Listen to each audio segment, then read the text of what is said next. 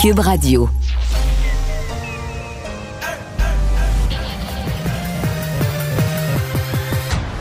Mario Dumont.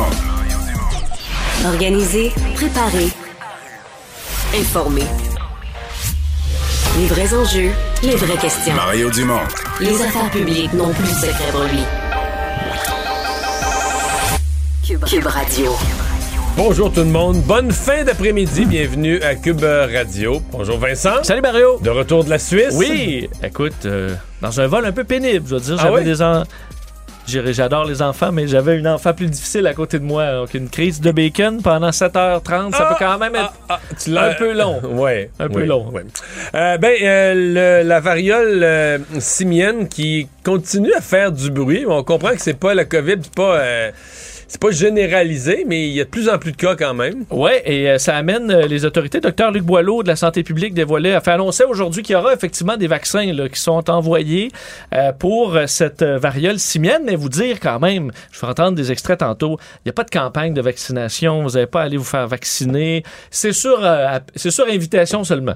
Ouais. Alors, donc des gens qui ont eu des contacts, etc. Peut-être le personnel des cliniques qui doivent identifier des cas. La Santé publique va faire ses enquêtes. Et la santé publique va contacter les gens qui pourraient bénéficier du vaccin Imvamune pour se protéger contre la variole. La santé publique fédérale refait le point sur le sujet aux alentours de 16h. On va rejoindre tout de suite l'équipe de 100% Nouvelles. 15h30, c'est le moment d'aller retrouver notre collègue Mario Dumont. Salut Mario. Bonjour.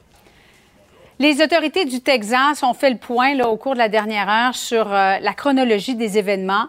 Ils soutiennent que le tireur a été maîtrisé 4 minutes après le carnage, mais néanmoins, il y a plusieurs questions qui demeurent toujours sans réponse à cette heure-ci, notamment, est-ce que les policiers ont tardé ou pas avant d'intervenir? C'est terrible de ne pas pouvoir répondre à cette question-là pour les parents. Oui, parce que là, il y a une thèse là, qui circulerait à l'effet que pendant une longue période, le tireur était entré dans l'école, on le savait, que les policiers n'osaient pas intervenir. De l'autre côté, c'est une question qui s'est posée après Polytechnique au Québec. À Polytechnique, les policiers avaient eu ordre de ne pas intervenir. On disait, mais c'est pas, il y a un tireur armé, c'est pas un patrouilleur avec son petit fusil qui peut rentrer, il faut faire venir, c'était des escouades spécialisées, c'était le soir, etc. Et par la suite, on a dit, ben non, les policiers au risque de mettre leur vie en danger. Et à Dawson, le policier côté, c'est vraiment dans la foulée de ça qu'il a sauvé des vies. Là. Lui est entré seul. Il a viré le coin du corridor, il a vu le tireur, il s'est trouvé un angle. Mais tu sais, il est entré seul. T'sais, on te dit, là, les gens criaient, il y a un gars qui a un fusil, Toi, tu le sais pas, il est où, il m'a, il me voit dessus. C'est l'adrénaline, c'est la volonté de sauver des vies, c'est la compréhension de la situation. Alors, qu'est-ce qui s'est passé au Texas? On le sait pas. Quel ordre les policiers ont eu? Qu'est-ce qu'ils ont fait? Qu'est-ce qu'ils ont pas fait? Ça va sûrement être vérifié, mais il y a même des images à un moment où, semble-t-il, les parents voulaient entrer dans l'école. On va voir cette vidéo-là. C'est terrible de voir ça. On sait pas quand exactement ça s'est passé, là, mais on comprend que les parents se sont précipités sur place. Étaient prêts à rentrer dans l'école. Oui, exactement, parce qu'ils avaient eu vent qu'il y avait un tireur à l'intérieur. Là, tu vois des dizaines de parents qui sont complètement paniqués, qui veulent entrer, intervenir à l'intérieur de l'école. C'est terrible de voir ça. Oui, mais de l'autre côté, tout ça nous rappelle toute cette notion là, qu'on pourrait armer les enseignants. Si les policiers, là, armés et entraînés, ont hésité ou, disons, ont attendu du renfort ou, avant d'agir, ça donne un peu un ordre de grandeur. Un enseignant, je sais pas moi, un enseignant ou une enseignante de français, de maths, pas du tout habitué à manier des armes, devant un tireur fou, c'est quoi vraiment là, les possibilités de faire une intervention adéquate? Ça en soulève là, des questions. Mais bon, c'est surtout de savoir, des policiers armés, ils sont armés. Maintenant, parce que le débat pour les républicains, c'est qu'il faut armer davantage de personnes. Mais t'as beau avoir des policiers près des écoles, s'ils tardent avant d'intervenir, on n'est pas plus avancé. Ouais. Non, il va certainement y avoir plus d'enquêtes là-bas. Reste que c'est un événement demeure complètement fou, là, qu'un jeune de 18 ans, sans...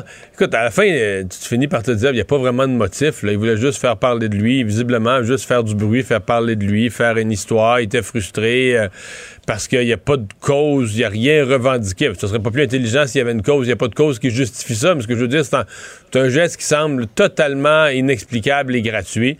Et pour moi, là, au cœur de cette histoire-là, il y a le fait qu'il ait pu s'acheter ces armes à feu-là. Je veux dire, dans un pays où ça prend un permis, dans un pays où il faut que tu prouves que tu appartiens à un club de tir, ce jeune garçon-là aurait probablement jamais pu obtenir... Il aurait pu avoir toutes les idées dans la tête, mais il n'aurait jamais pu obtenir l'arme qui permet de le faire, tout simplement. Débat en français, c'était le dernier des candidats à la course à la direction du Parti conservateur. Bon, il y en a plusieurs qui disent que M. Charest était le grand gagnant de la soirée. Mario, ils ont jusqu'au 3 juin pour vendre des cartes de membres. Jusqu'à quel point ce dernier débat a-t-il pu influencer les membres du Parti ou les futurs membres du Parti conservateur, selon toi? C'est une bonne question. Hein. C'est dur. Quand on a une élection générale, souvent, il y a un sondage dans les 48-72 heures après le débat. Notre collègue Jean-Marc Léger va poser la question « Qui, selon vous, a mieux fait au débat? » Fait qu'on a tout de suite un feeling. Là, moi, je pense qu'on a senti hier, on est plusieurs à avoir vu Jean Charest à son meilleur, particulièrement à l'aise. En même temps, il fallait qu'il gagne ce débat-là. C'était c'est pas comme une surprise. C'est comme un passage obligé pour lui. La première question, Julie, est-ce que tant de gens que ça avoir regardé le débat? Je sais pas si toi, tu t'es astreint à l'exercice. Là. Moi, il fallait que je me pince, que j'arrête de tourner au hockey et que je me convainque que j'étais payé pour le regarder. Ouais. Parce que c'était pénible, pas rien qu'un peu. Là. Il y avait au moins... Il y avait 3 qui parlaient pas français. Donc, il y avait des espèces de cartons sur lesquels... Je vais te donner un exemple précis, là, sur l'immigration. Là, ils savaient qu'il y avait un thème immigration. Fait que là, avec des gens qui savaient parler français, ils leur ont écrit un texte sur l'immigration. Mais l'animateur là, qu'on a vu tantôt, lui, a posé une question précise sur l'immigration. C'était sur le chemin Roxham. Mais là, eux, ils comprenaient pas la question. Puis le chemin Roxham, puis tout ça. Là, mais visiblement, c'est des gens qui connaissent rien du Québec, qui n'avaient aucune idée de ce qui se passe au Québec, qui savent rien du Québec. Donc, ils lisaient leur carton. Un immigration, ceci, cela, l'immigration, le Canada. Mais en répondant pas à la question. En répondant pas du tout à la question. Mais là, en fait, tu savais pas vraiment. Est-ce que c'est parce qu'ils seraient pas capables de répondre à la question? De toute façon, ils semblaient pas avoir vraiment compris la question. Donc, ça alourdit le débat. Là. C'était pas évident. Il fallait vraiment être passionné pour dire, on va chercher. Il y a eu des moments forts là, entre Pierre Poilievre, Jean Charest. Il y a eu des moments forts. Mais la question de la langue, tu sais, quand t'en as un sur le groupe qui parle moins la langue, mais quand ils sont plus nombreux à baragouiner la langue qu'à la maîtriser, ça vient pénible. En fait, moi, je me demande même, est-ce que pour un parti comme le Parti conservateur, tu devrais pas mettre des règles minimales de maîtrise de la langue, participer à un débat, plutôt que tu soustrais toi-même du public et de l'intérêt à ton débat en ayant des gens qui sont pas capables d'y participer vraiment. Bon. L'enjeu, j'allais dire, Mario, parce que l'enjeu, c'est de vendre des cartes de membres le plus rapidement possible. Ils ont jusqu'au 3 juin pour le faire. 3 juin, c'est pas vendredi demain, mais vendredi de la semaine prochaine. Et tout à l'heure, je me suis entretenue avec Alain Reyes, qui est le président de la campagne de M. Charest. Je lui ai posé la question, comment ça va la vente de vos cartes de membres? On va l'écouter. Je ne vous dirai pas le chiffre, mais je peux vous dire que ça va très bien. Puis c'est spécial parce que ça fait à peu près 2 semaines qu'on a vu un genre, excusez l'expression anglaise, un wake-up call, là, un réveil des gens, particulièrement suite à l'histoire de la Banque du Canada. Est-ce que ça peut être en 2 semaines, les 2 dernières semaines ou la dernière semaine qui s'en vient assez payante pour M. Charest, Mario? Oui, il y a les nouveaux membres. Oui, ça peut l'être. Il y a les nouveaux membres, mais aussi, il faut faire attention. Là, les gens changent d'idée. Là. Les gens qui ont une carte de membre dans leur poche, il y a des gens là, qui sont vendus, militants, travaillent pour un candidat. Eux ne changeront pas d'idée, mais il y a bien des membres qui changent d'idée. Et c'est évident que cette histoire de congédier le gouverneur de la Banque du Canada... ça a soulevé des questions là, sur le sérieux, le bon jugement de M. Poilievre. D'ailleurs, il est à noter, il y a eu plusieurs changements de cap. Hier, M. Poilievre n'a pas reparlé de ça. Il n'a pas reparlé des bitcoins. Moi, on voit le sondage là, qui l'Abacus Data. Mais on voit où ça casse, là, Mario. Là. Je pense que c'était le 6 mai dernier. Là, c'est vraiment là que ça casse dans la perception négative. Il y a de plus en plus de gens qui ont une perception négative à l'endroit de M. Poilievre. Il y avait 50 d'opinions positives puis 7 négatives. Fait qu'il y a de la place. Il était tellement fort, tellement en avance qu'il y avait du jeu un peu. Ceci dit, je suis convaincu que dans le camp de Jean Charest, on se dit, ben c'est ça, là, il faut graffiner, il faut gratter. Donc, ça, il n'a pas répété ça. Les bitcoins, il n'a pas répété ça. Sur la loi 21, il a changé d'idée. Donc, c'était une soirée, puis on l'a senti quand même plus nerveux. Donc, c'était une soirée pour M. Poilievre. Il parle un excellent français, mais c'est quand même pas sa première langue. Ouais. Moi, je l'ai senti hier plus nerveux. Et l'autre affaire, ben, il est dans la position du meneur, vraiment. Là. Tout le monde était contre lui. Patrick Brown, le troisième candidat, le maire de Brampton, en Ontario. Lui, c'est clair que c'est un allié de Jean Charest, mais c'est quasiment un associé de Jean Charest. Donc, quand Jean Charest était attaqué, c'est Brown qui répliquait dans certains cas, comme sur Huawei. Donc, ça a mis M. Poilievre, il y en avait plein les bras, là, avec tout le monde qui le picossait puis qui l'attaquait. Alors, c'était une soirée plus exigeante, plus. Il n'y a pas eu d'énormes faux pas. Mais sinon, sur la loi 21, c'est quand même gros comme changement d'idée, là. En terminant, c'est le congrès de la CAQ qui se tient en fin de semaine à Drummondville. Et déjà, je ne sais pas si tu as vu les images, Mario, mais les policiers ont commencé à fermer des rues. La sécurité policière est accrue autour là, de où est-ce que ça va se passer. Est-ce que c'est justifié, selon toi? C'est toujours tannant, mais je vois l'autre extrême. Hein? Au niveau fédéral, on a vu ce qui s'est passé avec M. Jack Metzing il y a une couple de semaines, ni plus ni moins qu'agressé sur la rue. Avant hier, il y a un événement auquel devait participer à Surrey, en banlieue de Vancouver, Justin Trudeau. L'événement a été annulé parce qu'il y avait des manifestants. Les policiers avaient peur que ça tourne au vinaigre. Ça, c'est pas mieux. Là. Je veux dire, tu peux pas vivre dans un monde où les événements politiques peuvent plus se tenir pour des raisons de sécurité. Donc, des fois, il y a vaut mieux en faire un peu plus qu'un peu moins, parce que des affaires comme M. Trudeau, moi, que le premier ministre du Canada soit limité dans ses déplacements, forcé d'annuler des rassemblements, quels qu'ils soient, là. Il peut être critiqué pour le rassemblement, ce qu'il a dit dans son discours, ça, j'ai pas de problème, mais qu'il ne puisse pas s'y rendre et prononcer son discours pour des raisons de sécurité, de manifestants, de vandales ou autres, moi, j'ai un gros malaise avec ça dans une démocratie. Mario, on va suivre ça de près. Merci beaucoup. Bon après-midi à toi. Au revoir. Alors, Vincent, dans les autres nouvelles qu'on surveille, eh bien, il y a l'homme d'affaires Tony Accurso qui avait contesté, en fait, tellement longtemps devant les tribunaux qu'on se souvient plus exactement de quoi il en retourne, mais là, il va devoir faire des mois de prison. Oui, parce que le début des déboires, quand même, c'est 2013, là, avait été arrêté par l'unité permanente anticorruption, finalement condamné en 2018, 4 ans de prison pour tout le dossier, là, avec l'ex-maire Gilles Vaillancourt à Laval, système endémique, là, de pot de vin, fait le 2%. Et là, il allait en appel. Et ben, la cour, finalement, d'appel qui ne lui a pas donné raison, perd son appel et là, devra prendre le chemin de la prison le 1er juin prochain. J'ai l'impression qu'il pourrait pousser ça jusqu'à la Cour suprême. Ben, si j'entendais Jules Gibault qui dit il reste quand même cette étape-là ultime. Est-ce que c'est un dossier qui mérite d'aller en appel qui sera c'est-à-dire que c'est pas automatique. Rapidement. Mais c'est ça que j'allais dire. La Cour suprême, c'est pas automatique. Faut que tu demandes la permission que ta cause soit entendue. Et tu sais, sur papier, est-ce qu'un grand dossier là, d'intérêt ouais, c'est ça. J'en doute fort. Donc, c'est ce qui lui reste ultimement. Sinon, ses recours sont à peu près terminés.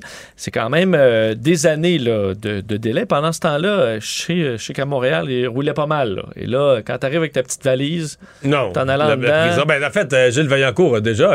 c'est que lui, il n'est pas allé en appel, il est déjà passé par là. Alors, changement de vie là, à venir. Sondage publié ce matin, sorti ici là, sur nos ondes, concernant l'inflation. Les Québécois qui sont frappés pour vrai. Oui, c'est quand même intéressant ces chiffres là, du sondage léger, comme quoi, en fait, ça touche tout le monde, l'inflation. On parle d'au moins 73% des Québécois. Et ce qui est intéressant, c'est qu'on voit les tranches d'âge, hommes-femmes, partout, c'est au-dessus de 70%. Là. Il y a un petit peu plus de femmes que d'hommes, 77 versus 70.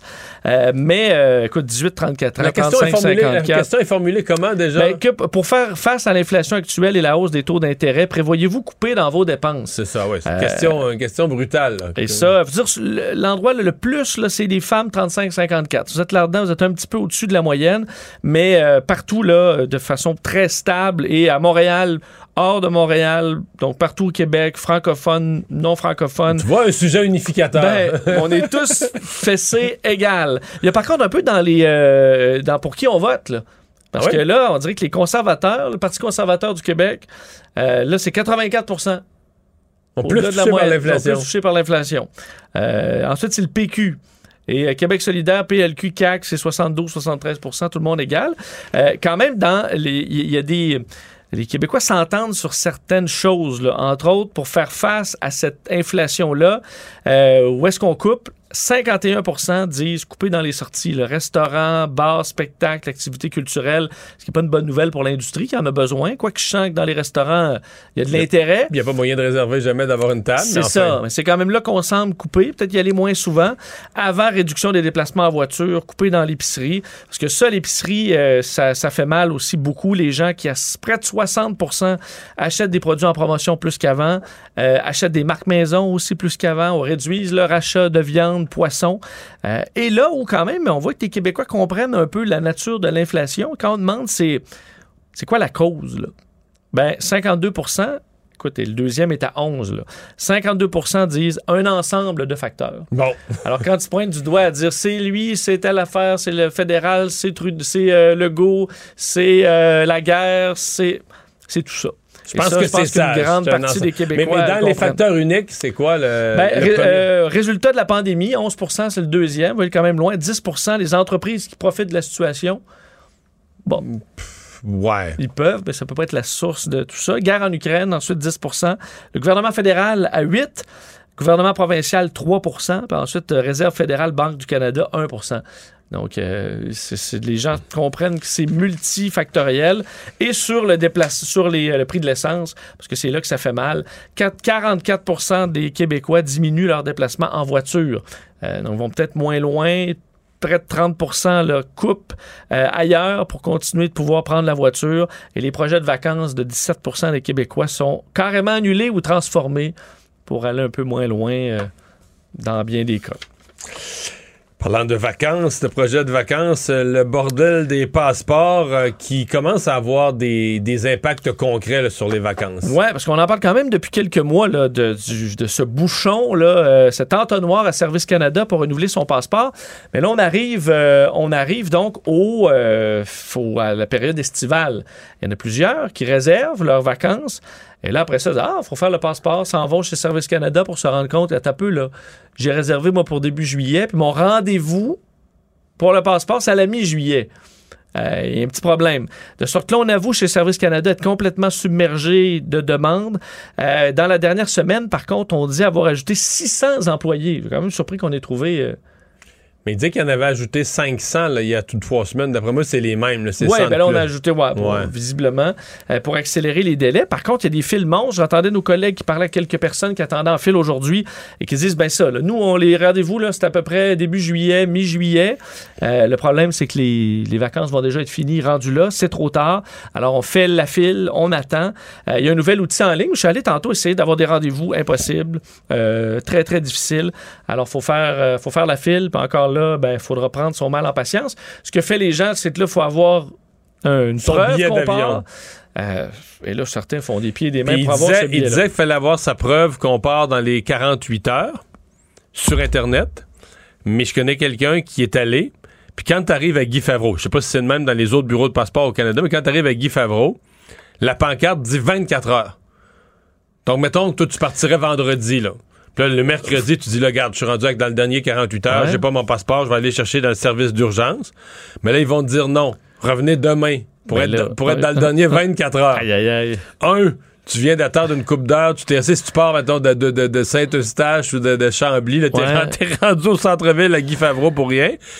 Puis le dernier 24 heures, là, monnaie. T'es dans le jus, là. Puis là, tu commences à être stressé aussi de dire, OK, mais là, si ça marche pas, ça veut dire que quoi? À 24 heures de vie, j'annule mes vacances. T'espères que le pays où tu t'en vas, il n'y a pas besoin d'un test COVID en plus. Parce que là, t'es dans le jus pas mal. Et il y a encore des gens sans électricité à Hydro-Québec qui va redonner des nouvelles? Oui, il va y avoir un point de presse à 17h30 sur l'état de la situation parce que ça, qu'il y a des propriétaires, des résidents qui sont tannés là, de ces problèmes électriques. Hier, au point de presse d'hier matin, on était encore à 80 000. On est rendu plus dans les 40 quelques. Ouais, on avait passé en bas des 50 et là, est-ce qu'on réussit? On comprend qu'ensuite, c'est toujours des plus petites pannes qui se multiplient. Non, c'est des rebranchements de moins en moins payants en nombre de ménages. Malheureusement, plus c'est long, plus ça risque d'être long. Alors, on attend le point là-dessus d'Hydro-Québec à 5h30. Mario Dumont et Vincent Dessureau.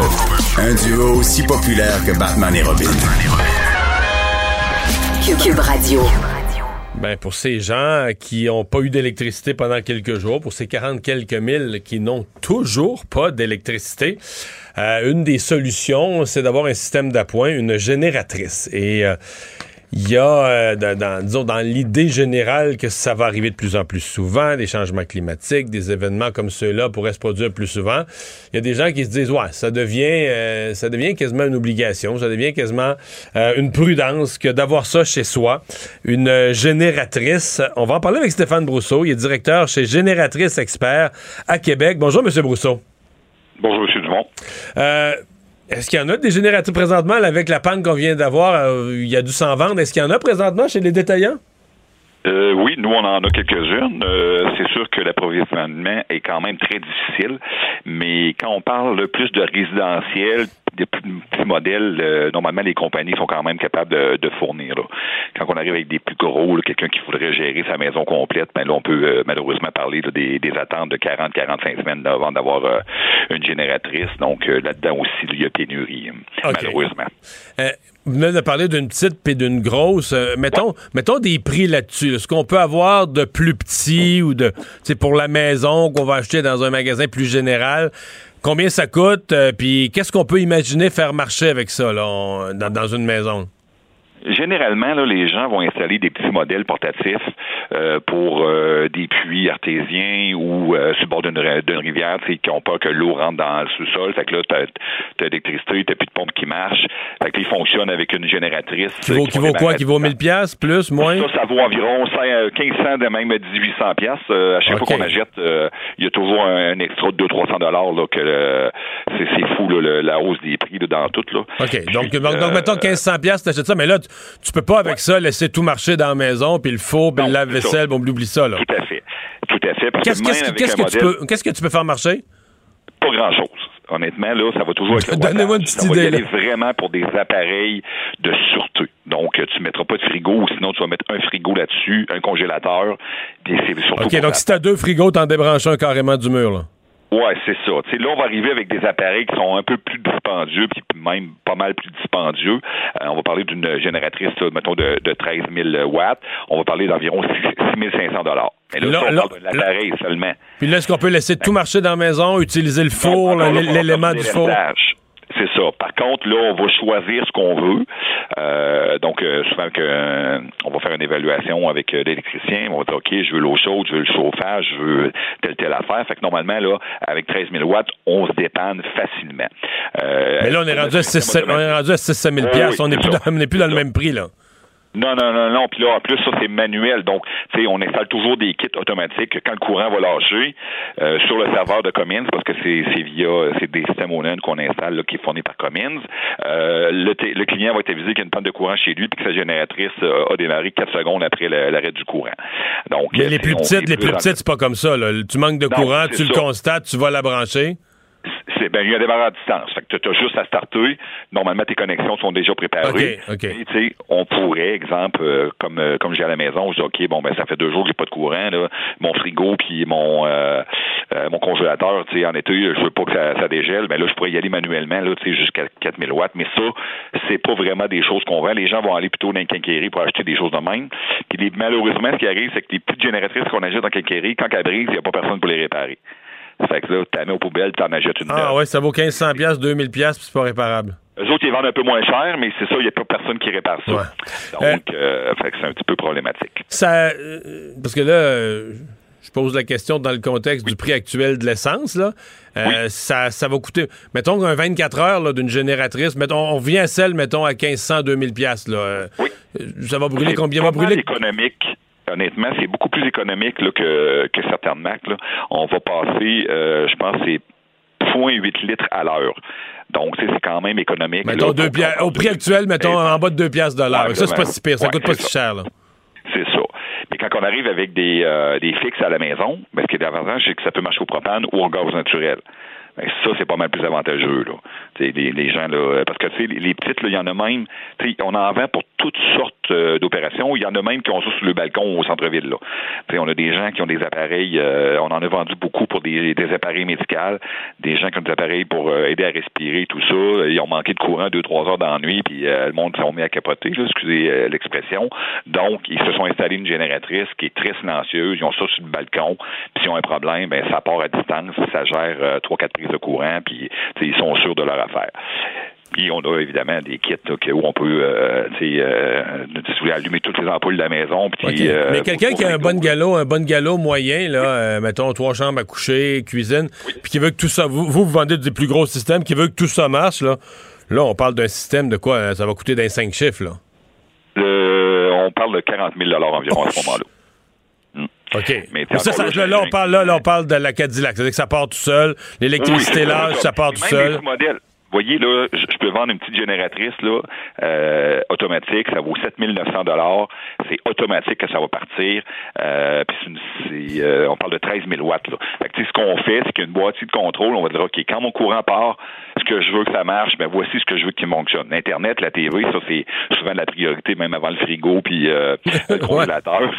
Fait que les gens, veulent se tenir au courant quand est-ce que le courant va revenir. Fait que, on est capable, on fait une liste avec l'électricien. Ils vont dire, OK, bon, ben j'ai le 3/4 de la maison qui va fonctionner, l'autre, le reste, j'en ai pas besoin.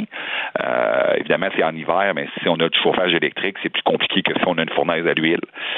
Il y a un paquet de facteurs là, à regarder pour la grosseur de la génératrice. Puis, dans ces modèles-là, honnêtement, il y en a quand même un peu sur le marché, mais nous, chez Génératrice Expert, dès qu'il y en a disponible chez nos fournisseurs, on les achète.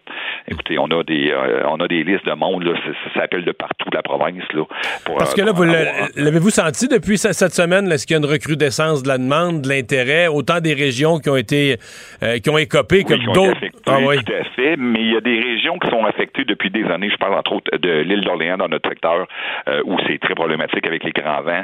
Donc, on en a vendu déjà des tonnes depuis quelques années. On a des secteurs comme Saint-Augustin.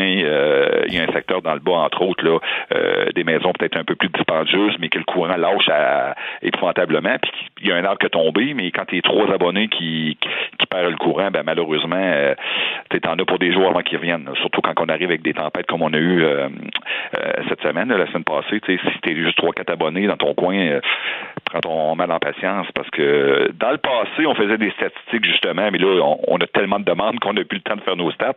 Mais c'est ça. C'est le problématique, c'est quand tu as un secteur avec peu de coupures, ben là, tu peux être des fois 2-3 jours sans courant. Là. C'est exactement le cas dont on parle. Hydro va faire le point à 17h30, mais donc les gens à l'heure actuelle qui sont, je sais pas, sur le bord d'un lac, sur un petit chemin secondaire, comme vous venez de décrire, 3-4 résidences, puis il est tombé des arbres. On comprend que pour Hydro, on va commencer par faire des rebranchements qui donnent 1000 résidences, puis après ça 500 résidences, puis après ça 100 résidences. Fait que pour 3 résidences, tu vas attendre dans le peloton de queue, là, dans les derniers. Ouais. Tu peux être plusieurs jours. Ça, c'est long. Vous l'avez déjà vécu, vous? Exactement. Oui, c'est ça. Durant un petit orage, il y a un fil, il y a un arbre qui est tombé sur un fil pas loin. On était à un côté de rue, puis ça a pris une journée et demie, là, avant qu'on ait le courant. En été, tu dis, bon, c'est pas pire, mais à un moment donné, tu t'arrêtes d'ouvrir le frigo. Fait que c'est de là que je me suis acheté une génératrice. J'ai dit, garde, si j'en ai besoin, je vais pouvoir au moins brancher mes affaires. Mais tu sais, le gros, les gens veulent pas se casser la tête, là. Ce qu'on a le plus, souvent, le monde va y aller avec des petites 13 000, vont faire installer ça pour que ce soit automatique. Donc, si on n'est pas à maison, c'est instantané. La climatisée peut marcher, le frigo, mais comme vous dites, Internet et la télé, c'est les priorités des clients.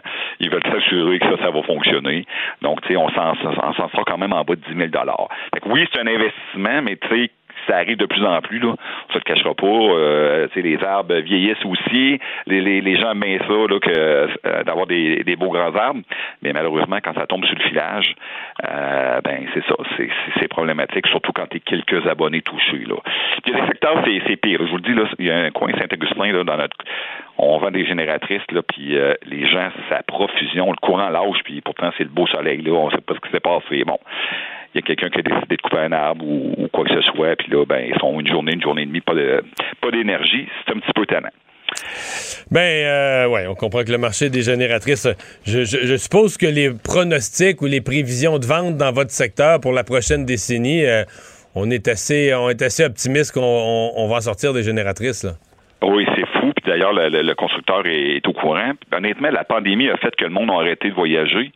Donc, se sont tous achetés des chalets qui allaient souvent l'été, mais là, ils veulent y aller 4 saisons. Puis là, le courant, là, ça le prend. Fait qu'on vend beaucoup de grosses génératrices pour envoyer à l'extérieur parce que les gens sont pas sûrs d'aller en voyage, sont pas sûrs d'aller aux États-Unis. Fait qu'on dit, regarde, on va se mettre au chalet. Mais pour les résidences, c'est fou, là, les demandes qu'on a. On fournit pas. Honnêtement, là, on fournit pas de demandes. Là. C'est des listes un après l'autre. On vous revient. Quand on a les modèles en main, là, let's go, on procède. Mais ça sort, mais on va profiter du moment. Puis, tant qu'on est capable d'en avoir, pour le moment, on n'en manque pas, tant mieux. C'est comme tu dis, c'est plus des gros projets, là, que c'est plus difficile. Mais, mettons, de vendre une génératrice à 100 000 $ installée, mettons, on n'en fait pas quelques-unes par année, là. Bien, M. Brousseau, merci de nous avoir parlé aujourd'hui. Ça fait grand plaisir.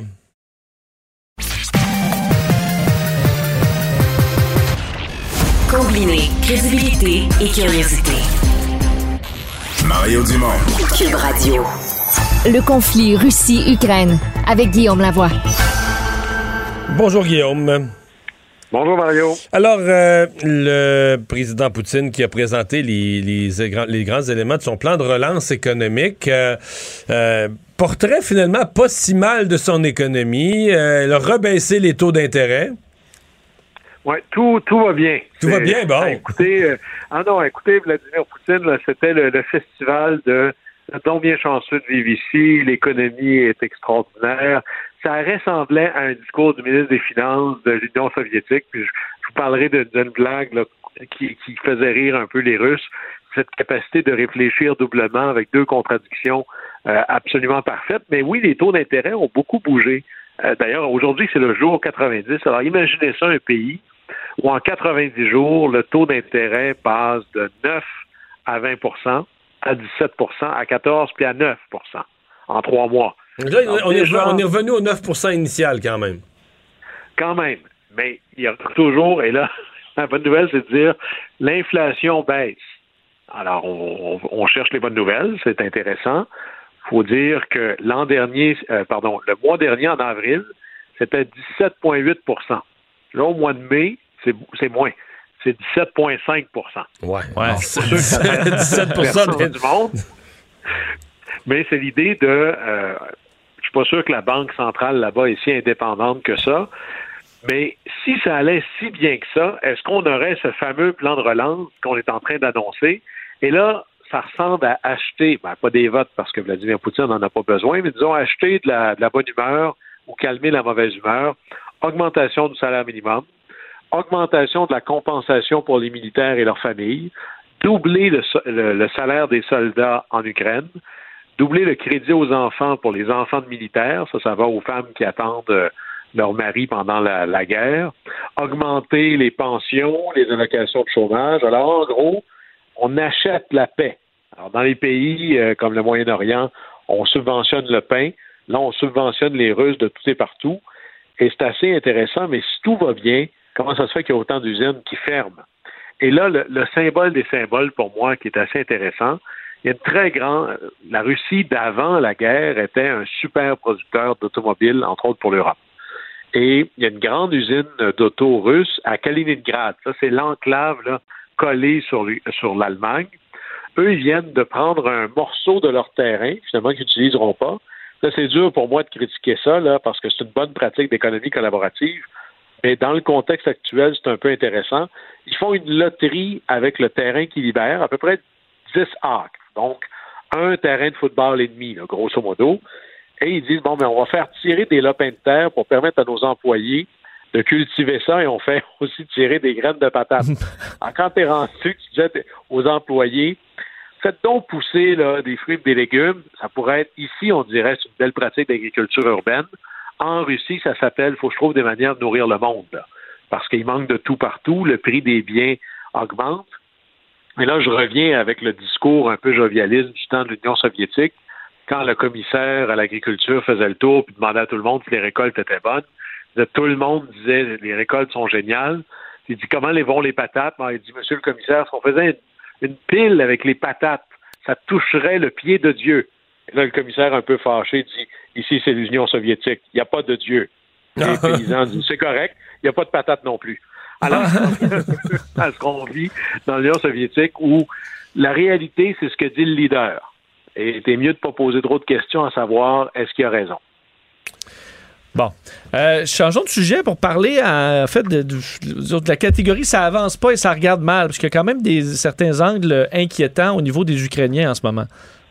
Oui, et là, on aurait pu rajouter, là, il y avait vraiment une offensive, on en parlait un peu dans les jours précédents, mais là, l'offensive, la concentration des forces russes dans le Donbass, là, on est vraiment à son summum. C'est extraordinairement difficile pour l'armée ukrainienne, dont semble-t-il que les pertes sont très importantes. Mais deux choses plutôt là en trame de fond, où est-ce que là il y a des nuages à l'horizon. Là, il y avait cette idée que l'Union européenne, qui achète énormément de pétrole russe, pas juste du gaz ou du charbon, renonce à l'achat de pétrole. Et pour être capable de mettre en œuvre ce plan d'embargo, bien, ça prend l'unanimité des membres. Et là, ça fait plusieurs jours, voire semaines, qu'on essaie d'amener la Hongrie à dire oui. Et la Hongrie dit « il n'y en est pas question », ça a été « on a offert des subventions, de l'argent, des exceptions pour que la Hongrie, qui dépend beaucoup du pétrole, puisse avoir un parcours un peu particulier ». Puis là, Orban fait le jeu de Poutine et dit « il n'y en est pas question ». Alors l'embargo, un communiqué de presse, ça n'arrête pas une guerre, ça. Alors on avait dit qu'on voulait aller de l'avant. Jusqu'à date, là, la gestion de l'alliance interne au sein de l'Union européenne est problématique. Fait que ça, c'est pas encore réglé. C'est notre difficulté numéro 1. La deuxième difficulté est à peu près du même ordre, mais dans le camp de l'OTAN. La Suède et la Finlande qui sont supposées arriver dans l'OTAN. La Turquie avait dit « j'ai des hésitations, je suis pas d'accord, je veux que vous leviez l'embargo sur les ventes d'armes à mon gouvernement ». La Suède et la Finlande ont envoyé des délégations, offre sur offre, enchère sur enchère. La Turquie vient de dire « vous perdez votre temps, il n'y a aucune espèce de possibilité qu'on s'entende. Je prends pas ça pour un non définitif, mais ça retarde. » Alors, autant dans l'Union européenne que dans l'OTAN, avoir des coalitions très, très larges, on l'oublie, mais c'est comme un caucus. Plus ton caucus est nombreux, plus les compromis peuvent être difficiles. Plus tu peux avoir un joueur dans la gang qui retarde le groupe. Alors, c'est ce qu'on voit un peu dans ces choses-là. Alors, nuage à l'horizon, il y en a aussi pour l'Ukraine, et ça, c'en est deux très importants. Quel sera l'engagement américain? Et là, bon, il y a un 40 milliards qui vient d'être voté, mais on est déjà en train de regarder est-ce que sera l'engagement quoi après les élections de mi-mandat? C'est ça que l'on se pose de plus en plus comme question, et le parallèle, je peux vous le faire avec la présidence. Lorsque Biden était allé en dernière tournée en Europe, à un moment donné, il avait commencé à réfléchir un peu à voix haute. Il nous en a peut-être dit plus qu'il aurait dû. Il dit, vous voyez, il dit aux gens, il dit à quel point on est déterminé. Et les autres leaders européens lui auraient dit, oui, mais dans 4 ans, là, ça va être qui? Est-ce que ça va être la même chose? Oui, les États-Unis ont l'air d'avoir une ligne claire, mais ça va durer combien de temps? Ça, c'est dans 4 ans si ça change à la Maison-Blanche. Mais là, il y a une échéance encore plus courte, qui est celle des élections de mi-mandat. Ça, c'est dans quelques mois. Et là, oui, les Américains viennent de s'engager à 50 milliards en 3 mois, mais de plus en plus, tant du côté des franges très à droite au sein du Parti républicain, mais surtout de la frange à gauche au sein du Parti démocrate. Là, maintenant, je pourrais dire, OK, 50 milliards en 3 mois, là, ça fait combien de ponts et de routes, combien d'écoles, combien d'aides alimentaires, pas en Ukraine, aux États-Unis? Et là, il y en a qui se disent, mais là, c'est pour qui qu'on travaille, là? Nos impôts, ils vont servir à qui? Et là, les élections de mi-mandat, on se rend compte que, d'abord, ça va changer, où il y a 100% des membres de la Chambre qui vont être en élection. Il est à peu près écrit dans le ciel que la Chambre va passer de majorité démocrate à majorité républicaine. C'est le tiers du Sénat qui est en élection. Et là, de plus en plus, ce mouvement, cette tension, surtout au parti à droite, là, c'est une... À gauche, c'est plus, je veux des programmes sociaux chez nous. À droite, c'est un mélange entre subventionner des gens qui ont été désinstruits, ou est-ce qu'il y a une perte d'industrie, ou est-ce qu'on se dit on devrait pas se mêler des conflits ailleurs. Il y a un courant isolationniste toujours présent au sein du Parti républicain. Et les vedettes montantes, là, je vais vous prononcer un nom, G.D. Vance, retenez ce nom-là, c'est une vedette montante de la droite aux États-Unis. brillant. Il est un peu le pendant intellectuel de Pete Buttigieg du côté républicain. Il a 37 ans, il vient de gagner la primaire en Ohio, notamment avec l'appui de Trump. Donc, d'après moi, il va devenir sénateur. Et lui, lorsqu'on lui pose la question, vous allez au Sénat, les relations internationales, c'est très important, qu'est-ce que vous pensez de l'Ukraine? Et sa réponse est à peu près, je m'en fiche un peu. Moi, je vais me faire élire par un État où est-ce qu'il y a du chômage et de la dépossession parmi sa population. Ma priorité, c'est eux. L'Ukraine qui s'arrange. Et là, ça devient de plus en plus compliqué, entre autres pour Biden, parce qu'une des choses que Biden pourrait faire pour faire baisser l'inflation et obtenir la collaboration de la Chine dans le cas ukrainien, c'est de lever les fameux tarifs que Trump avait mis en place contre la Chine. Mais ça, c'est extraordinairement impopulaire avec la très gauche aux États-Unis et la très droite qui en veut à la Chine. Alors, ça devient de plus en plus difficile de trouver une voie de passage. Et là, peut-être que les partenaires des États-Unis ont commencé à se dire « L'engagement américain sur lequel on s'appuie tous, il est là pour combien de temps? Est-ce qu'il est là juste pour quelques mois? Est-ce que je dois, moi aussi, par exemple, prenez vous êtes l'Union européenne, est-ce qu'on ne peut pas faire cette guerre-là à travers l'Ukraine sans l'appui des États-Unis? Alors, est-ce que je dois me mettre dans une posture de renchérir contre la Russie ou d'assurer mes arrières? Ça, c'est l'espèce de doute qui commence à habiter le monde de l'Occident. Merci beaucoup, Guillaume. À demain. Au plaisir. Au revoir. Mario Dumont. Il analyse l'actualité et sépare les faits des rumeurs. Il n'a qu'une seule parole, celle que vous entendez. Cube Radio. Vous avez peut-être vu ce dossier ce matin dans le journal.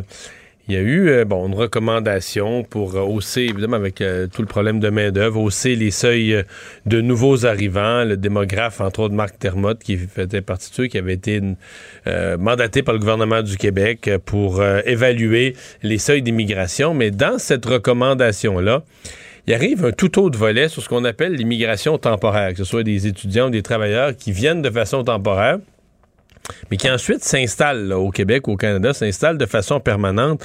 Et là, on dit ça vient changer les nombres, ça vient changer la donne. Pour démêler tout ça, Maxime Lapointe, avocat spécialisé en droit de l'immigration, est avec nous. Bonjour, Maître Lapointe. Bonjour, M. Dumont. Bon, c'est une distinction qui est peut-être pas familière pour tout le monde, l'immigration temporaire versus immigration permanente. Exact. Moi, je dis toujours... Immigration temporaire, immigration permanente, compétence du Canada, compétence du Québec. Déjà là, on a perdu tout l'auditoire. Ouais. Mais si on simplifie, l'immigration, ce qu'on appelle permanente, c'est, j'allais dire, c'est la vraie immigration. C'est-à-dire qu'on contrôle au Québec notre immigration économique, les gens appliquent, on étudie des dossiers. C'est ça qu'on appelle l'immigration permanente? L'immigration permanente, c'est vraiment demander la résidence permanente. Ça part par un certificat de sélection au Québec, puis ensuite la résidence permanente au Canada. Ce qu'il faut comprendre, c'est que dans les dernières années, il y a de plus en plus de demandes qui se font à l'intérieur du Canada, notamment par le programme de l'expérience québécoise, qui demande essentiellement aujourd'hui 2 ans d'expérience et un niveau de français intermédiaire avancé. C'est un programme qui a eu une réforme en 2020. Avant 2020, c'était 12 mois de travail et un niveau intermédiaire avancé, B2, c'est très élevé. Donc, quand on parle que l'immigration fait reculer le français, déjà là, il faut se poser des questions là, sur la qualité de l'intervention. Là. Donc, le programme Expérience québécoise, il y a des gens qui sont sur le territoire, et plus les seuils d'immigration sont bas par le Québec, donc c'est le Québec qui dit au fédéral, exemple, traiter 5 000 dossiers par année dans la catégorie de l'immigration économique. Mais s'il y a 20 000 dossiers en inventaire, bien, ça va prendre 4 ans. Donc, il faut... selon moi, là, dépolitiser un peu le seuil d'immigration et comprendre un peu d'où ça vient. Donc, les gens sont sur le territoire. Ça peut être le boulanger, votre mécanicien, votre banquier. Donc, idéalement, on les fait attendre le moins longtemps possible. Lui est rentré comme travailleur temporaire. Ouais, ou étudiant étranger. Étudiant étranger, le Québec a serré la vis. Ce qu'il faut comprendre là-dedans, c'est que, effectivement, le programme d'expérience québécoise n'avait pas de limite. Donc, c'était 2 conditions, un diplôme DEP 2 ans en montant ou 12 mois de travail et un niveau de français. Et il n'y avait pas de limite. Donc, le Québec n'était pas capable de respecter sa fourchette d'immigration économique en disant, exemple, on veut 12 000 travailleurs qualifiés. Il y avait beaucoup plus de demandes. Donc là, ils ont resserré beaucoup. En 2020, il y a eu de la grogne des étudiants étrangers qui, maintenant, on leur demande 12 mois de travail à temps plein. Donc, le ministre Simon-Jolin Barrette a fait quand même beaucoup de réformes. On a avancé à reculer, mais 4 ans plus tard, selon moi, il faut se sortir de c'est combien qu'on en prend, parce que, tu sais, M. Legault dit on en prend moins pour en prendre soin, mais quelqu'un qui travaille depuis 2 ans, qui parle français, M. Dumont, il est intégré, ne pas en prendre soin. Donc, on n'a pas le compter dans l'essai d'immigration, selon moi. Je comprends. L'immigration temporaire, donc quand on parle des programmes de travailleurs étrangers, comment se passe le processus? Donc, les gens entrent, basés sur des besoins de main-d'œuvre, il y a des demandes des entreprises, etc. Les gens entrent comme ça, mais là, ils sont comme pas dans un véritable processus d'immigration à ce moment-là. Ben, le programme des travailleurs étrangers temporaires, c'est l'étape préalable pour pouvoir demander un permis de travail. Donc, ce qu'on fait, c'est qu'on fait une demande à Service Canada qui coûte 1 000 $ par travailleur et un formulaire de 18 pages à remplir assez complexe. Et on fait une demande de sélection temporaire pour le travailleur et l'employeur. C'est aussi une déclaration de l'employeur. Donc, fait des traits à Immigration Québec. Les deux ensemble rendent une décision conjointe qui, elle, nous permet de demander un permis de travail, soit à la frontière, si on a un ressortissant étranger qui n'a pas besoin de visa pour entrer au Canada. Donc, exemple, un Français de France arriverait et ferait activer son permis à la frontière, ou on le crée en ligne pour un pays qui a besoin de visa après quasi Europe de l'Est, exemple. Donc, il y a 3 autorisations à aller chercher pour aller recruter un travailleur étranger temporaire. Pour la petite histoire, moi, j'utilise beaucoup le programme Expérience internationale Canada, qui est comme dans le programme Mobilité internationale. On en parlait dans l'article de ce matin que j'ai commenté. Et lui, on va chercher une autorisation seulement du fédéral. C'est un programme pour les 18-35 ans. Donc, pour la pénurie de main-d'œuvre, c'est mon petit secret. Et donc, je reviens à cette personne-là. Donc, après 24 mois de travail au Québec dans ce programme-là de travailleurs étrangers temporaires, il est admissible là, à l'espèce de passerelle là, pour faire une demande. C'est de sélection du Québec, c'est ça. Pour donc être reçu comme immigrant permanent. Et donc, votre point... Ensuite, il y a une demande de résidence permanente à faire aussi, il ne faut pas l'oublier. Donc, à Ottawa. Le fédéral, lui, à Ottawa. Puis le fédéral, lui, si le Québec lui demande de traiter, exemple, 5 000 dossiers et au mois de juillet, ils ont terminé, bien, ça va aller à l'année prochaine. Là. Donc, la hausse des seuils d'immigration, c'est là-dessus qu'on doit porter l'attention en disant, il y a des gens ici qu'on fait attendre indûment parce qu'on a une fourchette qui est basse. C'est pas des gens qui sont dans peu importe le pays du monde et qui vont venir ici sans emploi, sans éducation. Des gens qui sont déjà ici avec le permis de travail qui est donné par le fédéral. Donc, d'aller rapatrier des pouvoirs en immigration par le Québec, c'est quand même assez complexe au niveau constitutionnel. Ouais. Donc, vous dites ils sont déjà ici, ils parlent déjà français. On est assuré qu'ils parlent déjà français, ça, c'est une condition... Pas tout le monde qui parle français. Il y en a qui vont rester avec un permis de travail. Exemple, les travailleurs des Philippines, la main-d'œuvre est super qualifiée, ça va bien. Mais pour demander un certificat de sélection du Québec, le Québec exige un niveau intermédiaire avancé. Donc, il y en a qui vont devoir prolonger le permis de travail pendant plusieurs années jusqu'à temps qu'ils obtiennent le niveau. Et il y en a qui ne l'auront peut-être jamais. Donc, on reste toujours avec un permis de travail délivré par le fédéral. Donc, on ne rentre pas vraiment dans les 50 000, les 60 000, peu importe. On travaille, on contribue à la pénurie de main-d'œuvre. Ce qu'il faut comprendre, c'est que pénurie de main-d'œuvre, il faut utiliser le programme des travailleurs étrangers temporaires. C'est ça qui amène la main-d'œuvre le plus rapidement ici. Et ensuite, si le Québec, dans sa prérogative, décide de mettre des conditions pour donner son certificat de sélection, mais il a le droit. Est-ce que, dans tout à l'heure, vous avez commenté là, dans votre plaidoyer la notion en prendre moins, mais en prendre soin. Vous dites, voilà une catégorie à l'intérieur de l'immigration, là, voilà une catégorie dont on n'a pas à prendre soin, dans le sens que ils ont les deux conditions, le français et l'emploi. Ils ont coché les deux cases? Oui, ben exactement. Ces gens-là, c'est sûr que ça fait des débats beaucoup dans l'actualité. Dans la dernière année, on l'a vu beaucoup parce que le fédéral, lui, veut plus d'immigration. Son informatique performe bien. Ses programmes performent en temps réel. Le fédéral est capable de s'ajuster vite, de créer un nouveau programme assez rapidement et qui fonctionne. Donc, ça veut dire qu'exemple, un Français qui arriverait ici avec un permis de travail de 2 ans, viendrait mourir en disant « Mais pourquoi j'irais pas vivre en Ontario? Je peux avoir la résidence permanente beaucoup plus rapidement. » Ça vient de plus en plus difficile de lui répondre. Dans les dernières années, c'était pas comme ça que ça fonctionnait. Moi, M. Dumont, je fais de l'immigration depuis 2010. Je fais la promotion du Québec à l'international depuis tout ce temps-là. Ça vient difficile des fois de justifier des décisions politiques qui pourraient être renversées rapidement. Le Québec peut aller chercher 23% de l'immigration canadienne. Le Canada veut environ 410 000 immigrants. Donc, le Québec pourrait aller chercher, sans le demander, environ 80 000 immigrants facilement. Il y a des gens qui sont déjà ici. Si on peut leur éviter des délais de traitement, de renouveler un permis de travail, des fois de se tromper dans le renouvellement de permis de travail, ça va aider à une meilleure rétention. Donc, moi, je suis là pour améliorer la sélection et la rétention des immigrants au Québec depuis 2010. Qu'est-ce qui s'est passé avec la pandémie? Parce que pendant l'année 2020, mais d'abord, un grand bout de temps, les avions volaient plus, là, ça réglait le cas d'une bonne partie de l'immigration. Est-ce que, bon, là, on dit que c'est revenu un peu, est-ce qu'on est revenu pour 2022 à un fonctionnement à peu près normal? Je dis une réponse courte, je dirais oui. C'est sûr que depuis 2020, il est arrivé toutes sortes de choses. Donc, vous en avez parlé, la fermeture des frontières, l'obligation de se vacciner. On pouvait quand même demander un permis de travail. Les travailleurs avaient le droit d'entrer au Canada, mais ça ajoutait une certaine complexité. Mon français, exemple, qui pouvait arriver avant de faire activer le permis à frontière, ben là, il ne pouvait plus en 2020 jusqu'à 2021. Donc, ça a été un petit peu plus difficile. Des agents en télétravail, des dossiers envoyés par la poste à Immigration au Québec, des réponses par fax par le gouvernement dans certains dossiers. Donc, les 4 dernières années là, ont été quand même assez changeantes. Beaucoup de réformes aussi, des réformes tentées, des réformes ratées, des réparations. Exemple, je pense aux professions de la restauration, les cuisiniers. Et le poste a été retiré en 2021, la liste des professions admissibles au traitement simplifié. Là, essentiellement, ça veut dire qu'on n'a pas affiché le poste pendant un mois pour tenter de recruter des Canadiens. On peut déposer directement. Le gouvernement du Québec s'est dit qu'il y a une pandémie, il n'y a plus de pénurie de cuisiniers. Donc, ça a été plus difficile en 2021. Ils l'ont remis sur la liste au mois de mars 2022. Puis, cette semaine, le 24 mai, là, il y a eu des nouvelles professions ajoutées à la liste de traitement simplifié. Donc, on a comme patché un peu, on a réparé quelque chose qui n'aurait jamais dû se causer. Là. Donc, difficile à faire un bilan positif de l'immigration au Québec depuis 4 ans. Ouais. M. Lapointe, merci d'avoir été avec nous. Ça fait plaisir. Au revoir. Beaucoup. Les vrais enjeux, les vraies questions. Les affaires publiques n'ont plus de secret pour lui. Mario Dumont.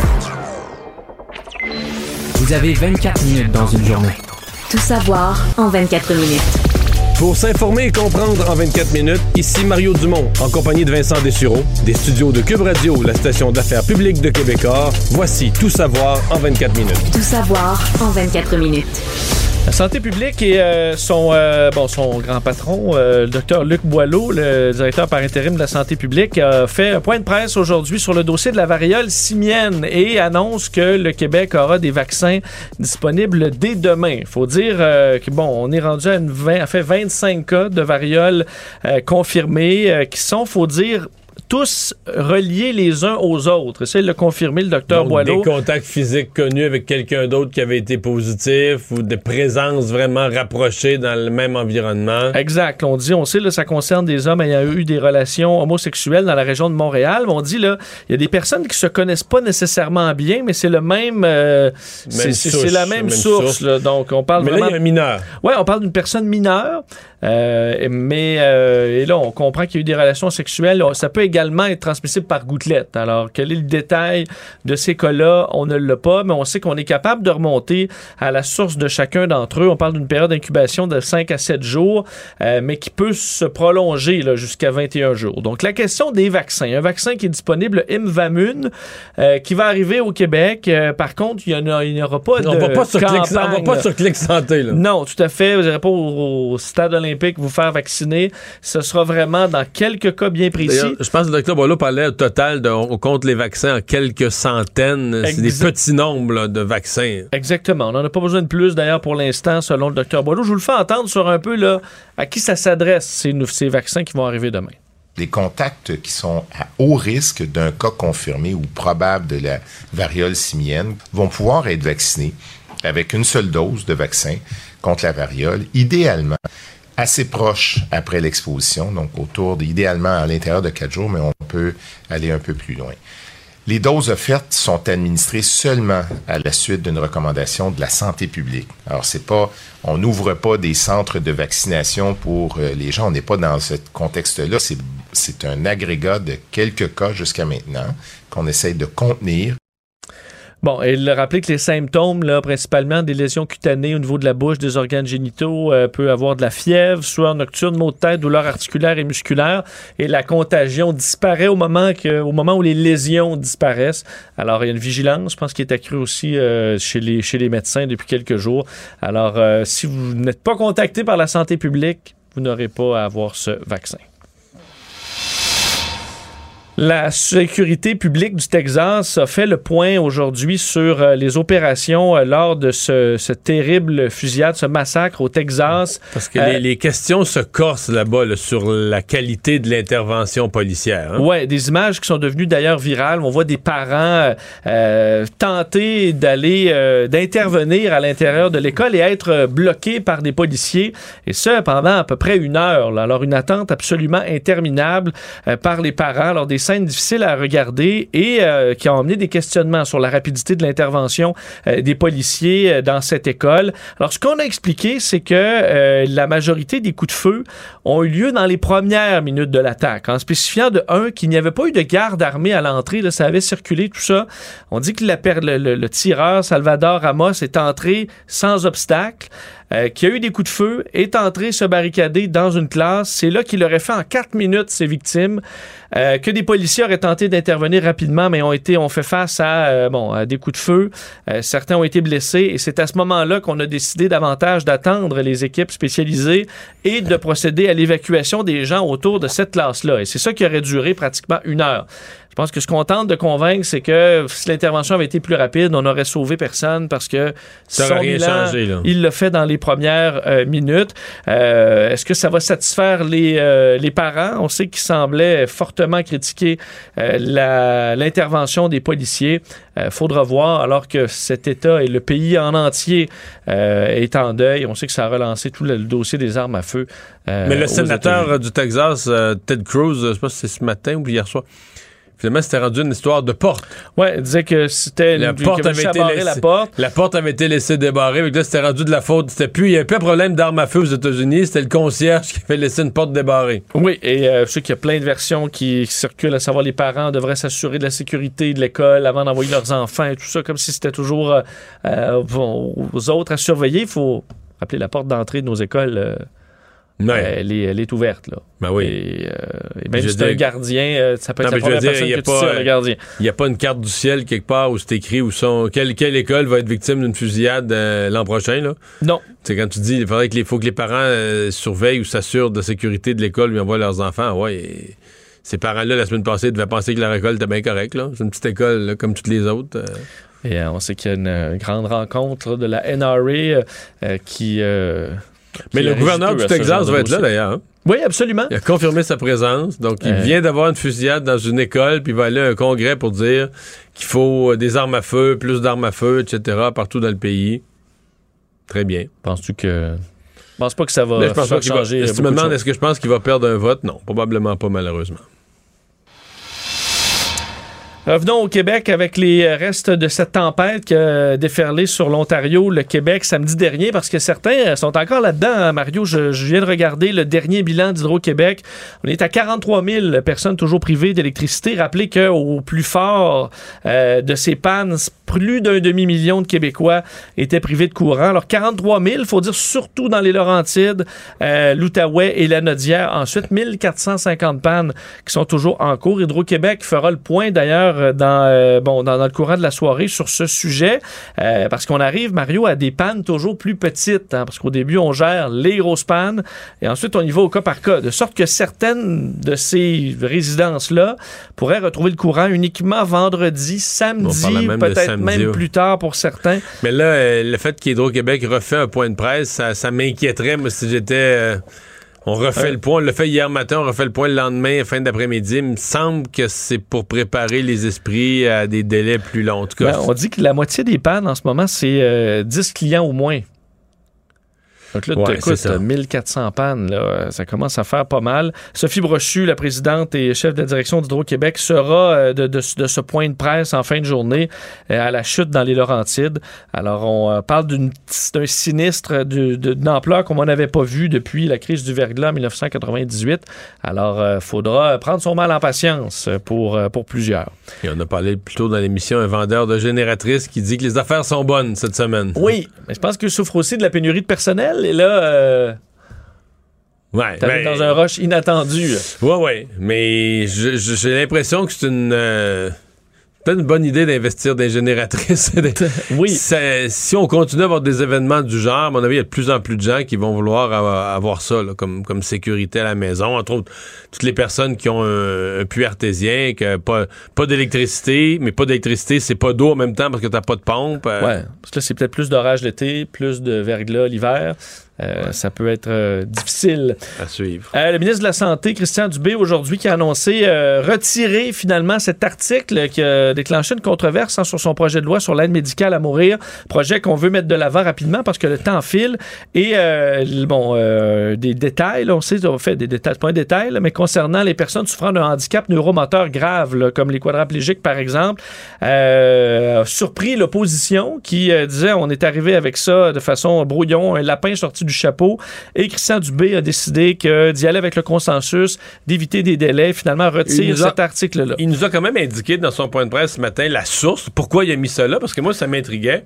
C'est le Collège des médecins qui demandait ça au nom d'une d'une différence, d'une divergence d'interprétation entre la loi fédérale et la loi québécoise. Dans le cas de ces personnes-là, des personnes avec des éléments... handicap de neuromoteur grave. Exactement.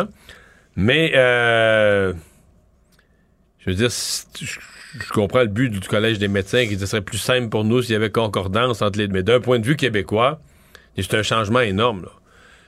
T'as un handicap neuromoteur, t'as pas de condition de maladie dégénérative ou qui s'en va vers la mort. Je dis pas que c'est un débat qu'on pourra pas avoir un jour, mais d'essayer d'inclure ça dans un projet de loi, déjà que c'est un projet de loi de dernière minute, qui devient acceptable. La seule raison pourquoi c'est acceptable de faire un projet de loi, de voter un projet de loi en 2 semaines, c'est la Chambre finit le 10 juin, là, donc c'est un projet de loi qui va être voté en 2 semaines. C'est acceptable parce qu'il a été beaucoup étudié hors Parlement, là. Oui. Dans toute la commission de Véronique Yvon, puis tout ça. Avec tous les partis. Avec tous les partis, tous les experts, tous les spécialistes, des consultations publiques. Fait que tu te dis, OK, le travail s'est fait hors Parlement, mais il s'est pas fait à cachette, là. Le travail s'est fait. Mais il s'est pas fait sur ce point-là. Pas du tout, du tout, du tout. C'est pour ça que je pense que c'était très imprudent du ministre Dubé d'introduire ça, là. Ben d'ailleurs, il a dit, si mon erreur, c'est d'avoir écouté ce que les gens vivent sur le terrain, voilà, donc peut-être pas mis une grave erreur. Rappelez que ce qu'on veut, pour le projet de loi 38, c'est une 50aine d'articles, et c'est ce qu'on veut, de façon centrale, permettre aux personnes atteintes, entre autres d'Alzheimer, de pouvoir faire une demande anticipée pour l'aide médicale à mourir. C'est un consensus. Mais ça a été débattu, étudié, toute la mécanique avec la personne désignée, l'équipe médicale, ça a tout été... Il faut dire, pour l'opposition, ils n'ont pas dit qu'ils étaient contre ce point-là, c'est qu'il n'a pas été débattu. C'est ça. Et c'est arrivé comme ça, comme un lapin du chapeau. Mais je pense que le reste du projet va passer, là. Dans ces conditions-là, je pense que le reste du projet va pouvoir passer. Autre annonce du gouvernement provincial, François Legault, cette fois, qui s'engage à donner un accès au réseau cellulaire aux régions du Québec s'il est reporté au pouvoir en octobre prochain. On sait que on a respecté la promesse concernant l'Internet haute vitesse. En fait, on dit qu'on va être capable de la respecter pour l'échéance électorale au mois de septembre-octobre. Il faut dire, on est sauvé parce qu'ils n'ont pas eu à bâtir rien, là. Tu t'entends avec SpaceX, là, qui a bâti une couverture Internet dans l'espace. Pour compléter les derniers. Le Québec n'a pas fait ça, là. Donc, peut-être, parce qu'on a eu une option un petit peu plus facile, disponible. Ce sera quoi, par contre, pour le réseau cellulaire? Là, il faut construire des tours cellulaires, il faut les faire pour vrai, là. On peut pas juste les louer à Elon Musk. C'est quand même ce que promet François Legault aujourd'hui, disant que trop de zones d'habitation et de routes sont mal desservies. C'est un frein au développement. C'est dangereux pour les accidents de la route aussi, lorsque ça se fait dans des zones qui sont pas desservies. Alors, disons, on est en train de livrer sur l'Internet, on va livrer pour le signal cellulaire dans toutes les régions lors d'un prochain mandat. On parle d'ailleurs du gouvernement qui a déjà investi plus de 50 millions dans le dernier budget pour redresser cette situation. Alors, ça fait partie des nouvelles promesses électorales. Dans le cas de la région de Charlevoix et du Bas-Saint-Laurent en face, là, ça s'est réglé avec le G7. Ben oui, c'est vrai. Quand le G7 était... Ouais. C'est vrai qu'il y a eu des G7 dans toutes les régions du Québec. Quand il y a eu le G7 là, au manoir Richelieu, mais là, ils ont dit non, là, ça prend pour la sécurité, en fait, de tous les pays, de tous les chefs de gouvernement, puis tout ça. Ça prend de la couverture cellulaire. Puis LTE 4 bars. Oui, monsieur. Oui, monsieur. Donc, la couverture cellulaire dans toute la... Parce que c'est quand même très montagneux, tu sais, puis dans certains cas, ben, les gens de Charlevoix ont le cellulaire par des tours sur la Rive-Sud. Tu sais, des fois, c'est plus facile d'aller de l'autre côté du fleuve, là. C'est vrai. Tu vas aller chercher une tour plus loin, et vice-versa. Fait que pour la région, l'est de Chaudière-Appalaches, l'ouest du Bas-Saint-Laurent, puis Charlevoix en face, la couverture cellulaire s'est beaucoup améliorée depuis le G7 en 2018. Un G7 à Natashquan, un G7 en Abitibi, en Abitibi, des coins à Gaspésie. Alors, à suivre dans un prochain mandat. Tout savoir en 24 minutes. Vous vous souvenez probablement de cette histoire de complot pour une tuerie dans une école secondaire à Montréal. Aujourd'hui, deux adolescents qui étaient au centre de ce plan là, qui voulait être une véritable tuerie dans une école. Deux de ces adolescents... Eux avaient fini par dire que c'était une joke. Oui, eux disent que c'est une joke. Faut dire, par contre, la joke est rendue plate. Là. Elle était loin méticuleuse. C'est pas comme « je vais tuer tout le monde », t'écris ça. Je dis pas que c'est pas criminel, mais là, c'est un plan très détaillé, au point où d'ailleurs la juge aujourd'hui, Taya Di Pietro, à la Chambre de la jeunesse de la Cour du Québec, a dit que le plan glaçait le sang de penser à ce qui aurait pu arriver. Rappelez que dans cette école secondaire du quartier Saint-Michel, un groupe de conversations privées s'était mis à créer un plan dans le but de mettre le feu à l'école, créer une panique, puis tirer sur les gens qui voulaient tirer, alors qu'on allait faire jouer dans les haut-parleurs de l'école de la musique. C'était écrit, par exemple, ça va être la dernière journée de cours pour certains, préparez-vous pour le party. On avait commandé des livres pour avoir le modèle sur comment fabriquer des engins explosifs artisanaux. Ça va quand même assez loin là, quand tu commandes des livres. C'est au-delà de la blague. D'autres disaient avoir contacté des gens pour avoir des pistolets. On faisait la comparaison avec la tuerie de Columbine en 99. On ciblait certains jeunes de façon très, très claire également. Toutefois, ça s'était ébruité, ce plan-là. C'était venu à l'oreille des policiers. Il y avait eu donc arrestation. Et deux d'entre eux avaient plaidé coupable, dont l'instigateur de ce plan-là, qui écope de 15 mois de probation. Sa complice écope d'un an de probation. C'est une suggestion commune. On s'entend qu'on n'est pas dans d'énormes peines. Ce qu'on veut, c'est la réhabilitation des accusés. Dans le cadre de cette probation-là, les ados qui vont devoir rédiger une lettre d'excuse, entre autres. Certaines des victimes, en fait, qui étaient, citées dans ces messages-là, étaient au palais de justice aujourd'hui, et leurs parents, qui ont été assez secoués par toute cette histoire et à la lecture de ce qui était écrit comme plan voulant tuer leur enfant. Je vous fais entendre, entre autres, la victime et ses parents. Écoutez ça. Je sais c'est quoi les horreurs que ça peut causer. Moi, j'ai eu la chance d'être encore là en ce moment pour vous parler, mais contrairement aux pauvres personnes tuées au Texas. Pendant une semaine, on se dit, le pire a été évité, passons à d'autres choses, puis tout d'un coup, bang, ça rattrape, puis ça comme... pas de bon sens, que ça nous fait comme sentiment de dire, mais non, il s'est pas rien passé. Il y a quelqu'un qui a essayé de m'enlever mon fils qui était sérieux là-dedans. Mais quand il y a des signaux qui émanent et quand on a des doutes, il faut les confronter, nos enfants, puis leur dire, les réseaux sociaux, c'est pas de la blague. Les réseaux sociaux, c'est dangereux. Les réseaux sociaux, c'est des mots qui blessent, c'est des intentions.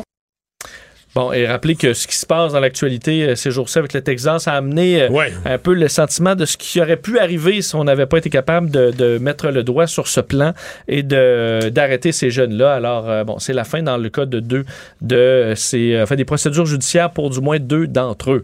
Parlant de fin de procédure judiciaire, dans le cas de Tony Accurso, il a perdu son appel. Presque dernière option pour Tony Accurso dans le but d'éviter la prison. Lui qui avait été condamné à 4 ans de prison le 25 juin 2018, on se souvient dans tout ce dossier de corruption à Laval impliquant l'ex-maire Gilles Vaillancourt. C'était déjà une reprise de procès. Ben oui, effectivement, il faut rappeler que le procès avait avorté. C'était d'ailleurs au centre des plaintes de Tony Accurso. On se rappelle, on dénonçait un système de corruption endémique, le 2% qui allait payer au maire et ses associés. Jugement de 76 pages aujourd'hui, où les trois juges rejettent les appels des peines et des verdicts envers Tony Accurso, de sorte que prendrait le chemin de la prison le 1er juin prochain. Finalement, il faut dire qu'il a été arrêté en 2013. Ça va faire presque 10 ans. Et qu'il se retrouverait à l'intérieur d'une cellule. Un ultime appel. Oui, la Cour suprême, est-ce qu'il va aller là? Faudra voir. Et surtout, est-ce que s'il y va, la Cour suprême serait prête à entendre un dossier de la sorte? Parce que là, il doit demander à la Cour suprême, tu dois demander une permission d'aller en appel. Là, il faut que ton avocat prouve que tu as ta cause est d'un intérêt national, là, mérite d'être entendu sur le plan du droit au Canada. Là, c'est majeur que cette question-là soit tranchée par la Cour suprême.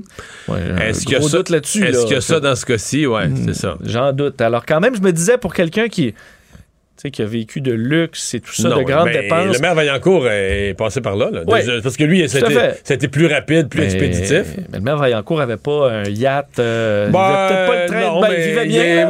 Non, puis pas juste le train financier. Il y avait une vie... c'était le king, là. Ouais, c'est vrai. Il avait une vie sociale. Il rentrait partout, dans toutes les salles où il rentrait. Il était le personnage le plus important. Monsieur le maire, votre chaise est ici, votre plat, tu sais. Pour avoir vu des sentences dans les palais de justice, quand elle l'accusait avec sa petite valise, là, sa poche de vêtements. Et Tony Accurso va être la fin du party, disons, à partir du 1er juin. Les Québécois sont frappés durement par l'inflation, selon un sondage léger, Cube Radio, entre autres, publié aujourd'hui, sur le fait que, 73% des Québécois disent devoir couper dans les dépenses pour faire face à l'inflation actuelle et la hausse des taux d'intérêt. Ce qui est intéressant, c'est que, ça touche tout le monde, tous les groupes d'âge, hommes, femmes, Montréal, hors Montréal, à peu près dans les mêmes proportions. Une petite différence, hommes-femmes, 70%. Voilà un sujet qui n'est pas là pour diviser les Québécois. On est tous à peu près entre 70 et 77 %. Donc, les hommes, 70, femmes, 77, c'est la plus grosse différence. Donc, les femmes ont fait plus de choix plus de sacrifices par rapport à l'inflation. Ils doivent couper un peu plus de dépenses, selon le sondage. Le groupe là, le plus ciblé, c'est femmes 35-54. Qui a dû, dans le plus haut taux, réduire ses dépenses. Mais en gros, là, c'est pas mal autour de 70-75 %. Petite différence dans les partis politiques. Ah oui? Ben oui, c'est les conservateurs du Québec, les fans d'Éric Duhaime, qui, semble-t-il, ont dû se serrer le plus la ceinture à 84 %. Ils sont plus frappés par l'inflation que les autres. Mais peut-être que ça les fâche plus, ou en tout cas 84 %. PQ suit 77 %. Et ensuite, CAQ, PLQ, QS, c'est tout pareil, 72-73 %. Fait partie des rares différences. Sinon, dans ce qui est de l'interprétation et de ce qui doit être fait par les Québécois pour faire face à l'inflation, à 51 %, ce qui doit être coupé, c'est restaurants, bars, spectacles, activités culturelles, les sorties. Loin devant la réduction des déplacements en voiture, couper dans l'épicerie, modifier les vacances de voyage. Alors, c'est vraiment... Oui, les vacances-voyage, ça arrive loin, ça? Vacances-voyage, c'est 11 %. Puis les sorties... 51. En d'autres termes, les gens sont beaucoup plus prêts à couper, petite sortie au restaurant, le soir, que... couper leurs vraies vacances. Couper les vacances. En même temps, si on parle à des restaurateurs, ça semble aller plutôt bien, les spectacles parce que aussi. Je veux dire, tu veux sortir le samedi soir, le vendredi soir, là, casse-toi. Pas moyen d'avoir une réservation. Ouais, tu te casses la tête, trouver une table. Là. Alors, peut-être qu'aussi dans la perception, on a l'impression qu'on y va moins, mais que c'est peut-être ailleurs, finalement, qu'on coupe. Parce que dans les questions concernant le prix des aliments, qu'est-ce qu'on coupe à l'épicerie? En fait, ce que les gens font à presque 60 %, c'est l'achat de produits en promotion, ce qui n'était pas fait avant. Ensuite, l'achat de marques maison, réduction d'achat de viande ou de poisson. Pour ce qui est du prix de l'essence, c'est la diminution des déplacements en voiture qui est numéro 1 devant le fait de couper ailleurs pour pouvoir continuer de dépenser autant avec la voiture. Et à la question, qui est responsable de l'inflation? Les Québécois, 52 % disent que c'est un ensemble de facteurs. Alors, le Québécois moyen est très responsable. Comprend que c'est multifactoriel. Ceux qui se risquent à nommer un seul facteur. Ensuite, là. Résultat de la pandémie, les entreprises qui profitent de la situation à 10 %. Okay. Guerre en Ukraine, équivalent avec la guerre en Ukraine, et la faute au gouvernement. Le fédéral en premier, 8 %, provincial, 3 %, et la faute de la Banque du Canada, 1 %. Alors, c'est ce qu'on retrouve dans ce sondage publié donc aujourd'hui. Fait que M. Poilievre qui veut congédier le gouverneur de la Banque du Canada. Ouais, ça va pas chercher grand 1 % des gens qui pensent que c'est de sa faute. Là. Aussi, donc, l'absence de bitcoin dans le portefeuille. Là, ça paraît pas. Non, c'est pas là-dedans. Autre casse-tête, puis là, il y en a qui vont toucher à leur budget vacances. Mais ceux qui avaient déjà réservé leurs belles vacances à l'extérieur du pays pour l'été, vous avez un nouveau casse-tête, c'est le renouvellement du passeport. On en parle depuis quelques semaines maintenant, mais ça ne s'améliore pas chez Service Canada. Mais excuse-moi, là, je veux pas être méchant pour les gens qui vivent ce bordel-là, mais mettons que tu as acheté tes vacances récemment, là, puis que tu t'es pas occupé ou tu t'es pas préoccupé de tes dates de passeport. Soit tu n'écoutes pas les nouvelles, ou soit tu te dis c'est juste du placotage aux nouvelles, ils disent n'importe quoi, c'est pas la vérité. C'est pas la vérité. Ouais. Parce que, je veux dire, Écoute, sur toutes les chaînes, il y a eu des reportages, des longs, des courts, des nouvelles, des explications. Oui, mais j'avoue que je suis un peu du genre, là, tu sais, à pas regarder ma date de renouvellement, là. Puis là, tu regardes, puis là, tu te dis, ah, OK, ben, j'étais correct. Puis là, ah, merde, il me reste un mois, puis c'est dans 3 mois, mon voyage. Quand même, je sais que toi, t'es à ton affaire, Mario, non, mais il y a des gens comme moi un peu de moi, à l'époque, là, j'avais payé. On partait toute la famille en vacances, genre le samedi, quelque chose de même, là. Et puis, je me suis rendu compte, le mercredi soir, en ramassant les affaires, en pactant, tout ça, que mon passeport était échu. Ah. Puis, je l'ai eu, il y avait le service 24 heures, j'ai payé l'extra. Mais je veux dire, je pense qu'on est allé chercher mon passeport sur le chemin de l'aéroport, là. C'était minuit moins 1. Ouais. Mais là, on dit qu'on a engagé donc davantage d'employés pour essayer de faire face à ces fils monstres. Mais c'est difficile. J'entendais des gens dans des vox pop là aujourd'hui qui disaient, ben on part en début juillet. Notre rendez-vous le plus tôt, c'est à la mi-juillet. Ouais, parce qu'il faut prendre un rendez-vous. Ouais. Pour avoir accès au bureau des passeports. Mais c'est presque pas possible, ouais. J'ai allé tantôt, presque pas possible de prendre rendez-vous. Alors qu'il y a des gens qui font la file. T'as toutes les, comme sur Clic Santé pour les vaccins, tout est pris, toutes les heures sont prises. Ouais, ben moi, à Montréal, j'étais pas capable tantôt de trouver un rendez-vous. Ce qu'à l'extérieur, c'est plus facile. Sinon, il faut faire la file ou avoir un billet là, pour très bientôt. Tu disais que c'est passé de 48 à 24 heures. Même, il faut vraiment être dernière minute. Le témoignage que j'ai eu, là, c'est qu'on te dit, si t'as un billet, sur le site Internet, si t'as un billet dans les 48 heures, on va te dépanner, on va te faire ton passeport, mais quand tu te présentes à Guy Favreau, en tout cas, quand tu te présentais il y a 2-3 semaines, il y a une affiche sur place qui dit, il faut avoir son billet d'avion dans les 24 heures, et non plus 48 heures. Donc, il y a plein de gens, parce que, tu sais, si t'as ton billet d'avion dans les 48 heures, t'es déjà nerveux, donc des gens qui partent dans 2 jours.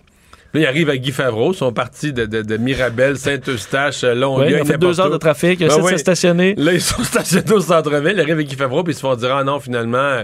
Mais ils l'ont. Le 48 heures, ils l'ont vu sur le site Internet du ministère, mais sur place, ils disent, non, c'est le dernier 24 heures, vous reviendrez demain. C'est tout le fun, ça, le niveau de stress, quand même. Plein de beau monde. Oui, d'autant plus que le lendemain, là, t'es rendu à la veille de ton départ, là, tu commences à te stresser, pas à peu près.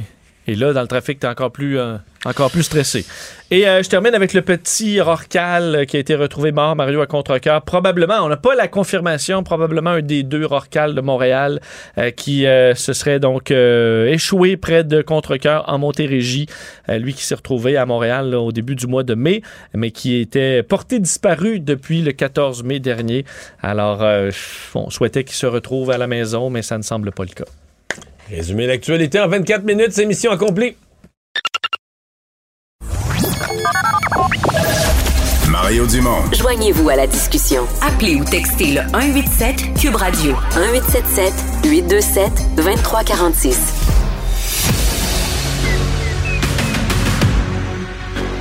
Emmanuel Latraverse. J'ai pas de problème philosophique avec ça. Mario Dumont. Est-ce que je peux me permettre une autre réflexion? La rencontre. Ça passe comme une lettre à la poste. Et il se retrouve à enfoncer des portes ouvertes, là. La rencontre Latraverse Dumont. Et on rejoint Emmanuel Latraverse. Bonjour, Emmanuel. Bonjour. Bonjour. Alors, le débat conservateur en français, je vous ai entendu sur le fait que c'était un peu la dernière chance de bien paraître. Est-ce que ça a été le cas? Visiblement pas. En tout cas, pour certains. Ben, écoute, je reprends l'expression de Paul Larocque.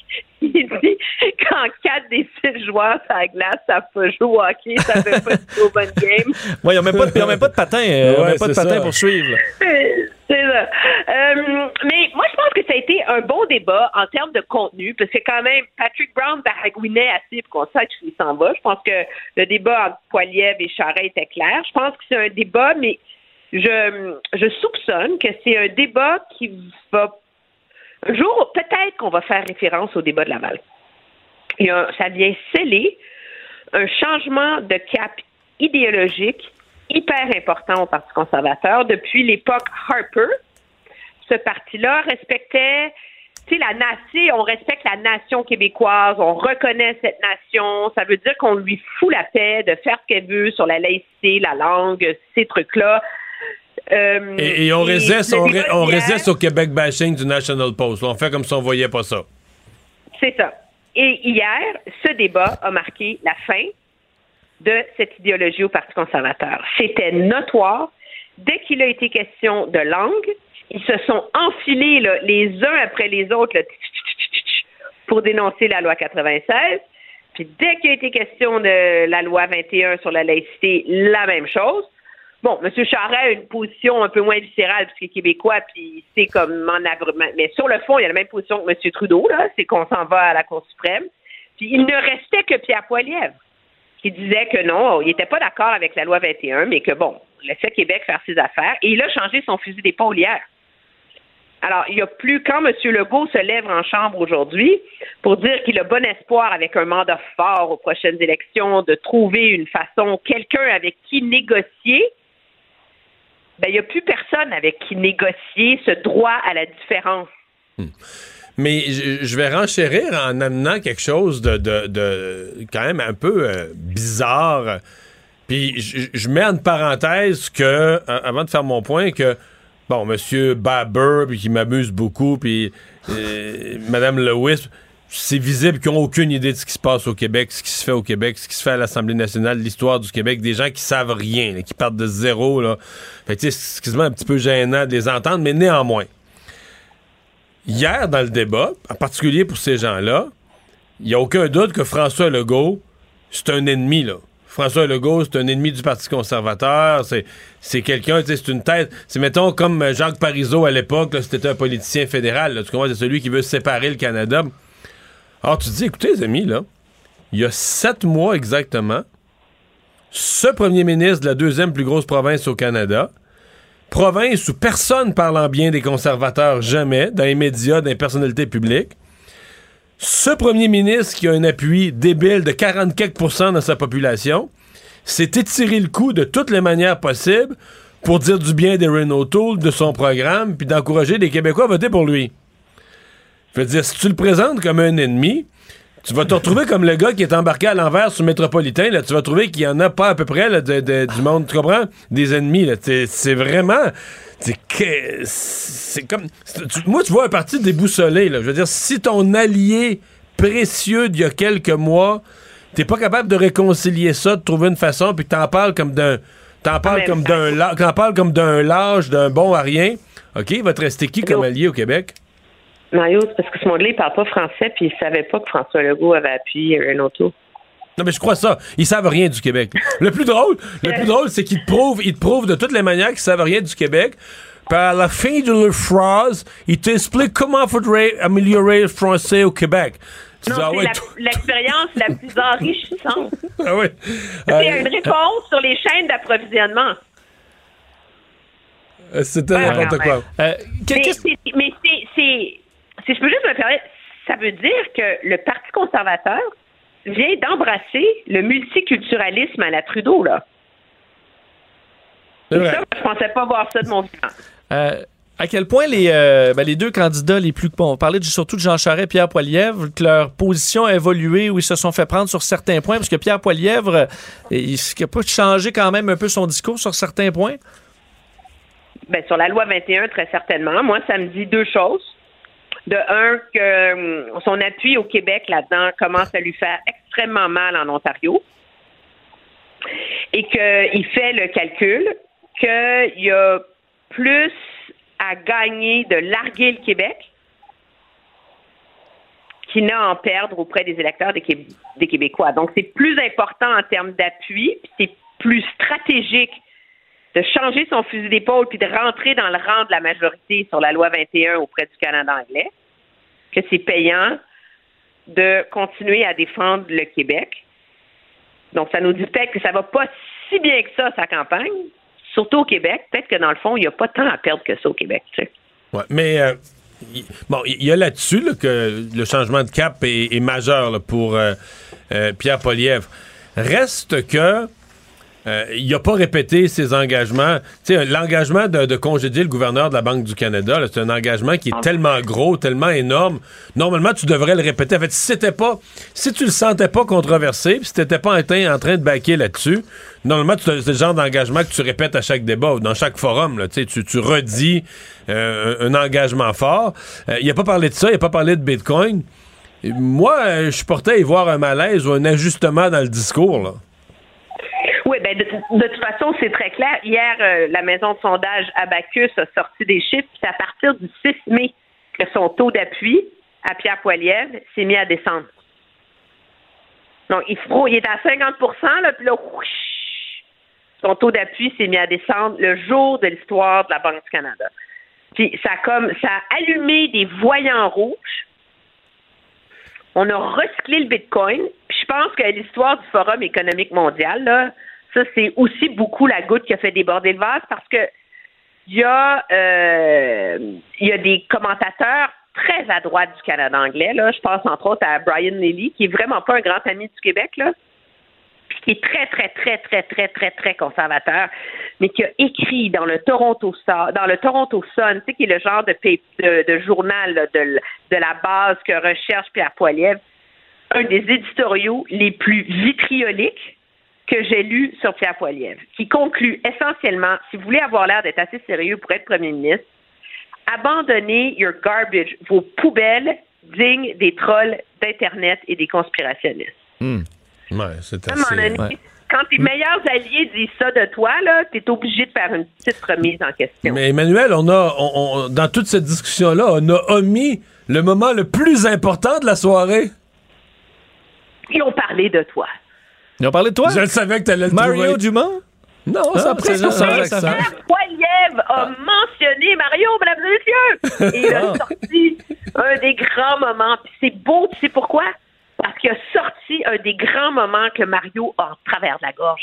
C'est que c'était comme il y avait une vindication de Mario là-dedans. Ben oui, il parlait pour moi. Il a remis sur le nez de Jean Charest le moment où Jean Charest avait reproché à Mario de vouloir amener le privé en santé. Qui avait brandi une carte de crédit en disant que les Québécois paieraient leur soin de santé qu'une carte de crédit. Mais tu sais que la joke là-dedans, c'est que Jean Charest est rendu pour le privé en santé, là. Oui, mais c'est pour ça que ça les fait remettre sur, c'est ce qu'il y a de plus beau. Il n'y avait rien à répondre à ça. Il est comme resté l'air bête. Mais il a dit, il a répondu que ça avait changé. Ça... Ouais, ça fait 15 ans, puis il y a eu une pandémie depuis ce temps-là, là, mais effectivement. Mais voilà. Mais est-ce que, juste sur les points Bitcoin et compagnie, c'est que là, si Pierre Poilievre s'éloigne de ça, est-ce que dans sa nouvelle base fervent là, de toutes ces théories, du Bitcoin, mais là, c'est pas nécessairement une théorie du complot, mais les autres théories loufoques, est-ce qu'il risque de se retrouver avec des problèmes? C'est parce que c'est pas simple de même, c'est que souvent, c'est qu'à un moment donné, c'est que les roues se mettent à débarquer du carrosse, là. Tu dis une chose, t'as dit plus, là, les uns... Fait que tout le monde finit par se dire... moi, puis se dire, on peut-tu y faire confiance? Il dit plus, il a peur de le dire, il le fera pas. Là, les gens se disent, il est comme les autres. S'il le répète plus, il le fera pas, parce qu'il a peur de le dire, il le fera jamais. Il est comme les autres. C'est bien résumé. C'est ça le danger pour lui, là, c'est de perdre son espèce d'énergie, sa fermeté, sa force, là. Oui, puis on le voyait hier qu'il était beaucoup plus nerveux, moins à l'aise à cause de ça. Mais là, il est comme pris. Moi, je pense qu'il y a quand même le Pierre Poilievre de ses rassemblements, de ses médias sociaux, de tout le Bataclan, là. Puis il y a le Pierre Poilievre qu'on montre au monde normal. C'est à la télé, là. Mais c'est pourquoi, tu sais, c'est vrai que c'est vendredi le 3 juin qu'on arrête de vendre des cartes de membres. Mais les partis ont du 3 juin jusqu'à début septembre pour là aller convaincre le monde de changer d'idée. Puis convaincre le monde de changer d'idée. Ça arrive, là. Ça fait partie d'un des piliers de la stratégie de Jean Charest. Jean Charest, maintenant, ce qu'il faut qu'il fasse, c'est qu'il aille voir les électeurs de Les Inuits, qu'il aille voir les électeurs de M. Barber, qu'il aille voir les électeurs de Scott Hitchison, puis qu'il dit, regarde, je comprends, je suis pas ton premier choix, mais tu me donnes ton deuxième, tu me donnes ton troisième. Le risque là-dedans, c'est le facteur Patrick Brown. Lui, il fait campagne c'est comme un sous-marin nucléaire, le mec, OK? Personne ne le voit, personne ne l'entend, on ne sait pas il est où, il fait pas d'oreille. Lui, là, il se greffe à des rassemblements existants dans les communautés culturelles. Fait que c'est très difficile de jauger la force de son appui. Mais si c'est une aussi grosse machine à vendre des cartes de membres, les appuis entre lui et Charest sont assez des vases communicants. Le problème pour M. Charest, c'est s'il arrive troisième derrière Brown au premier tour, la victoire devient impossible. Parlons du dossier d'aide médicale à mourir. Aujourd'hui, Christian Dubé qui a retiré cet article-là controversé sur les personnes souffrant d'un handicap neuromoteur grave. Là, ça a été dénoncé par l'opposition, voyant ça comme de l'improvisation, un lapin du chapeau. Ce qui avait pas d'autre choix, Christian Dubé, que de reculer là-dessus pour empêcher de bloquer ce projet-là? Il n'y avait pas le choix de reculer, mais la réaction de l'opposition est complètement démesurée.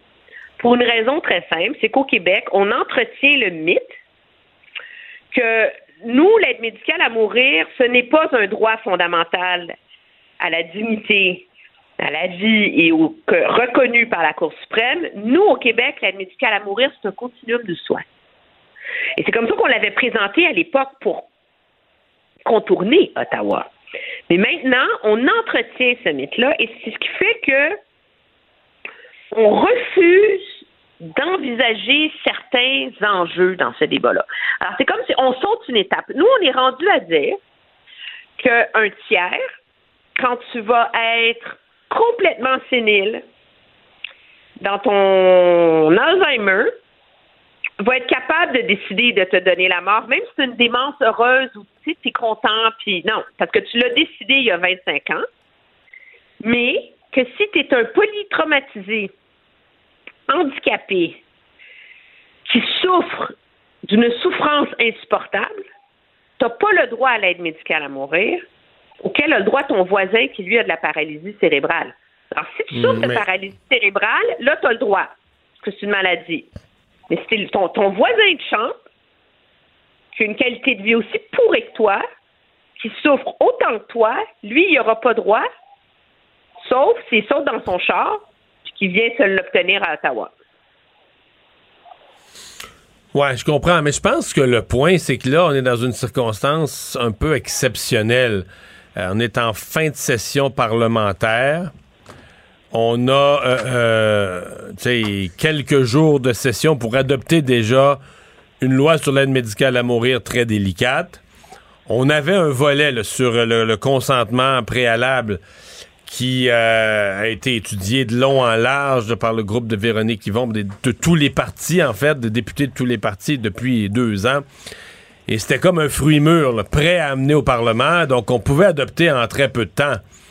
Mais là, est-ce qu'on pouvait y ajouter un nouvel item pas annoncé, pas étudié? Et qui est déjà dans les critères permis partout ailleurs au Canada. C'est ça qu'il faut comprendre, là.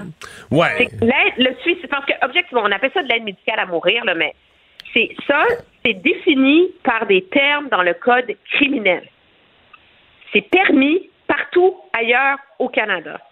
Mais nous, au Québec, on décide que même si le Canada nous a rattrapés, parce que c'est ça qui est arrivé, là, c'est ça qui a ouvert la voie, mais même si le Canada nous a rattrapés, mais nous, on va continuer à faire nos affaires à notre façon. Puis on a passé 1 an et demi à étudier les prochains enjeux de l'aide médicale à mourir. OK? C'est une commission qui a fait un super travail, mais qui a fait ce travail-là avec des œillères, en refusant le nez dans le milieu de la figure, qui était ce problème-là posé par les handicapés, qui au Québec n'avaient pas les mêmes droits qu'ailleurs. Alors, et là, c'est le Collège des médecins qui est comme pris entre l'arbre et l'écorce, parce que là, il y a ce qui est permis, la loi fédérale, il y a la loi québécoise, et c'est le Collège des médecins, semble-t-il, qui avait mis beaucoup de pression sur Christian Dubé pour dire, là, si tu passes un projet de loi sur l'aide médicale à mourir, faut que tu nous règles cette contradiction-là. Mario, je pense que le 2 octobre, le collège des médecins ne sera pas entre l'arbre et l'écorce quand il va pouvoir donner le consentement anticipé à l'aide médicale à mourir et signer ce deal-là. Au fédéral, illégal? Oui, mais, je pense sincèrement que le sujet... mon point, c'est que je pense que le sujet va revenir, que présentement, dans cette fin de session, ça aurait été délicat, mais là, moi, j'ai pas de doute que ce sujet-là va revenir là, une fois l'élection passée. À suivre. Et merci, Emmanuel. À demain. Très bien, au revoir. Cube Radio.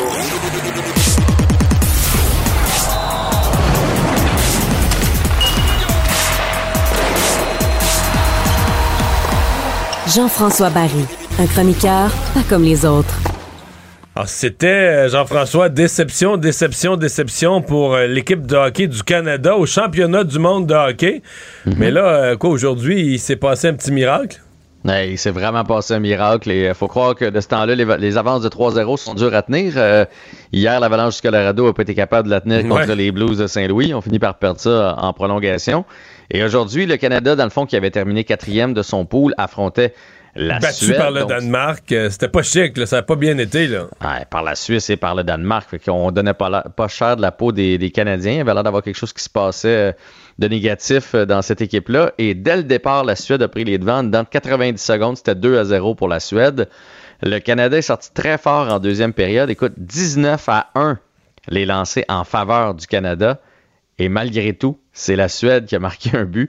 Donc, c'était 3-0 après 2 périodes. On a fermé les livres. Mais non, le Canada est revenu avec 3 buts en troisième période. Donc, pour faire 3-3, on a poussé ça en prolongation. Batterson a fait prendre une pénalité à la Suède. Donc, ça nous a donné un 4-3. Et Batterson a marqué le but gagnant. Donc, victoire de 4-3 du Canada qui s'en va donc en demi-finale au championnat du monde. On rappelle qu'on était quand même dans les favoris. Les gens nous classaient pour la médaille d'argent. L'or, probablement, irait du côté de la Finlande, évidemment, si la logique est respectée. Donc, le Canada qui sauve la face au championnat du monde. Ça peut aider pour le futur d'avoir eu de l'adversité comme ça, là?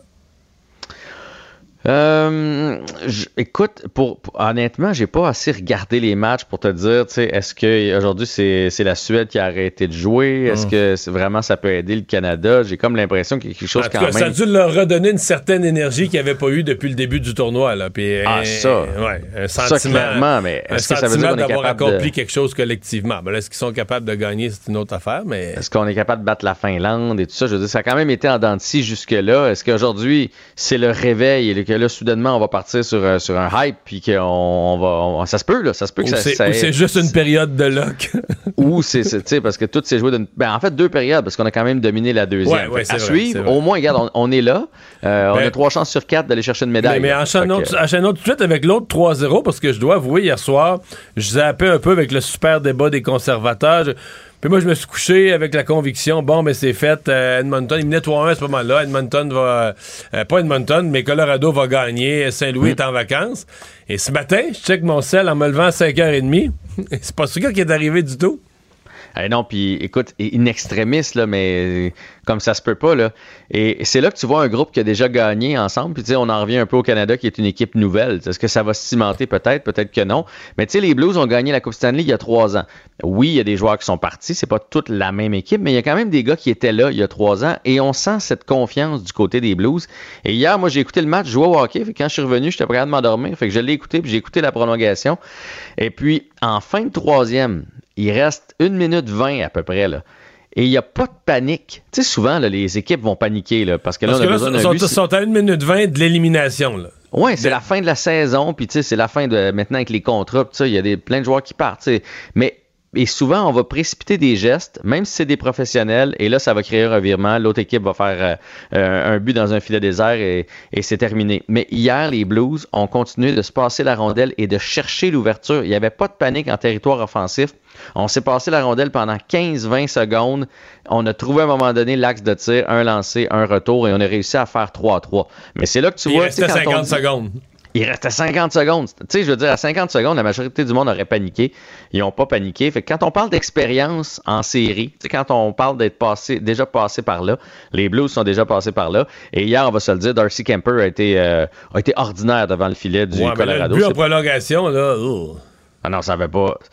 Ça n'a pas rapport de rentrée, là. Puis surtout qu'à l'autre bout, Ousso avait été très bon, là, juste avant. McKenna, il a eu une chance. McCarr a eu une chance. Puis lui, il a fait les gros arrêts. Il y a même Nazem Kadri qui a été chanceux, là, le gardien des Blues. Ça a frappé le défenseur derrière lui parce qu'il était battu. Bref, on s'en va pour un 6e match à Saint-Louis. Ouais, mais là, il y a un doute. Puis, moi, si j'étais à l'Avalanche, je sais pas, j'aurais pas aimé ça quand t'es si proche de fermer le deal, de fermer la série, puis que whoops, l'autre ressuscite, là. Surtout qu'eux autres, par le passé, ça fait quand même 3 ans là, que l'Avalanche est une bonne équipe, puis on se dit ils vont se rendre, puis ils s'accrochent les pieds, puis ils finissent par pas se rendre. Et là, c'est sûr qu'eux autres, ils ont le doute aujourd'hui on l'a échappé. Non seulement ils ont le doute, mais là, ils peuvent pas se reposer. Aujourd'hui, qu'est-ce qu'ils ont fait? Au lieu d'être chez eux en train de regarder la prochaine série, prends l'avion. Voyage à Saint-Louis. Saint-Louis va être à domicile, ce sera pas facile.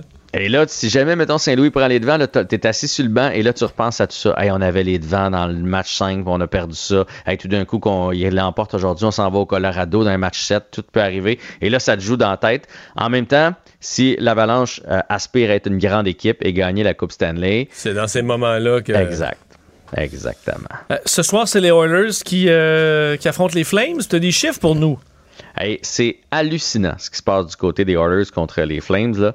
Il y a tellement de records qui sont en train de se battre là-bas. Tout d'abord, Draisaitl. On parle beaucoup de McDavid, mais Leon Draisaitl est tout un joueur de hockey aussi. Et lui, il vient d'établir un record de tous les temps pour les séries éliminatoires avec 4 matchs de suite de 3 points. C'est quelque chose, là. Ça s'était... Pensez à Gretzky, pensez à Lemieux, pensez à toute cette gang-là, là. Ça s'était jamais fait. Aux belles années du Canadien, là, tu sais, il s'en marquait des buts. Donc, Draisaitl, 4 de suite avec 3 points.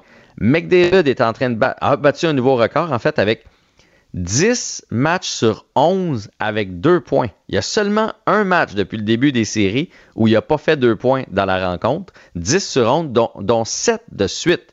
Et là, il est à 2 du record absolu de matchs de 2 points consécutifs. Et même chose pour Evander Kane.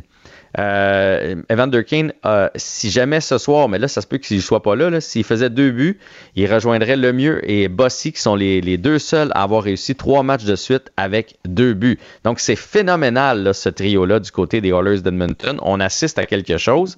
Et je vous pose la question, messieurs.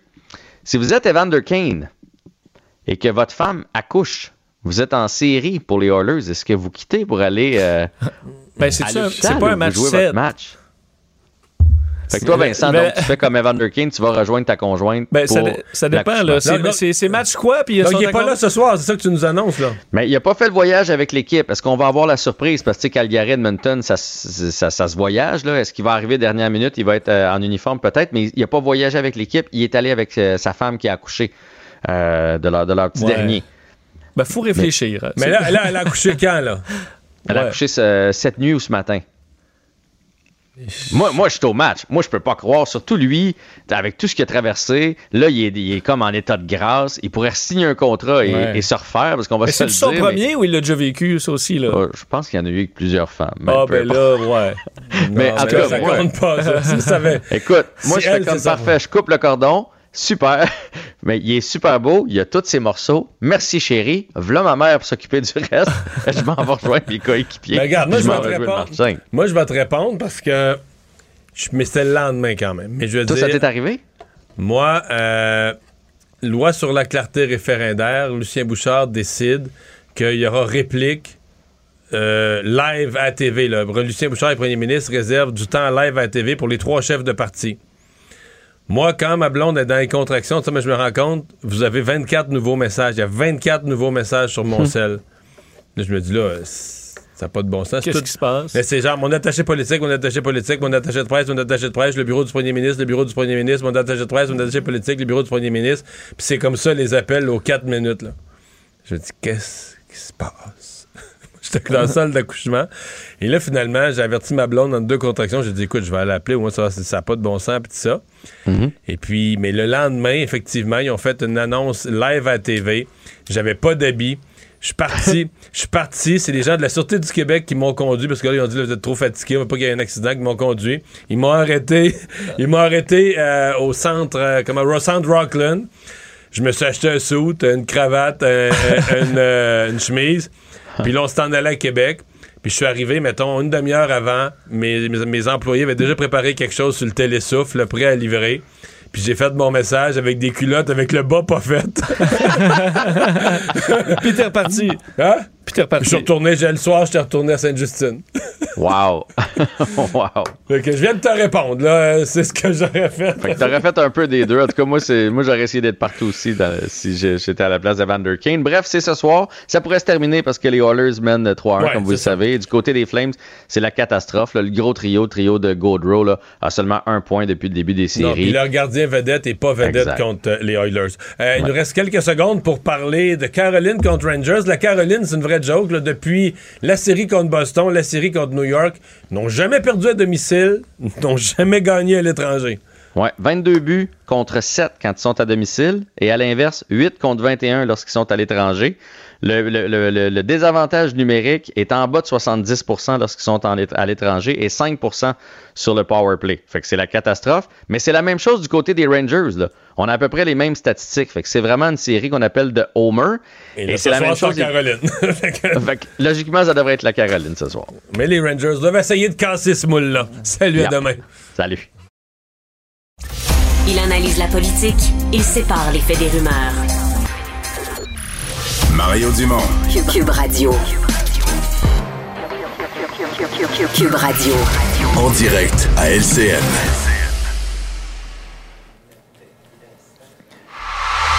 Quand on parle santé au Québec, c'est rare qu'on a de bonnes nouvelles, mais là, il y en avait au moins une pour le ministre de la Santé. Cette entente qui est intervenue avec les médecins omnipraticiens, ben voilà, ça a été entériné à 84%.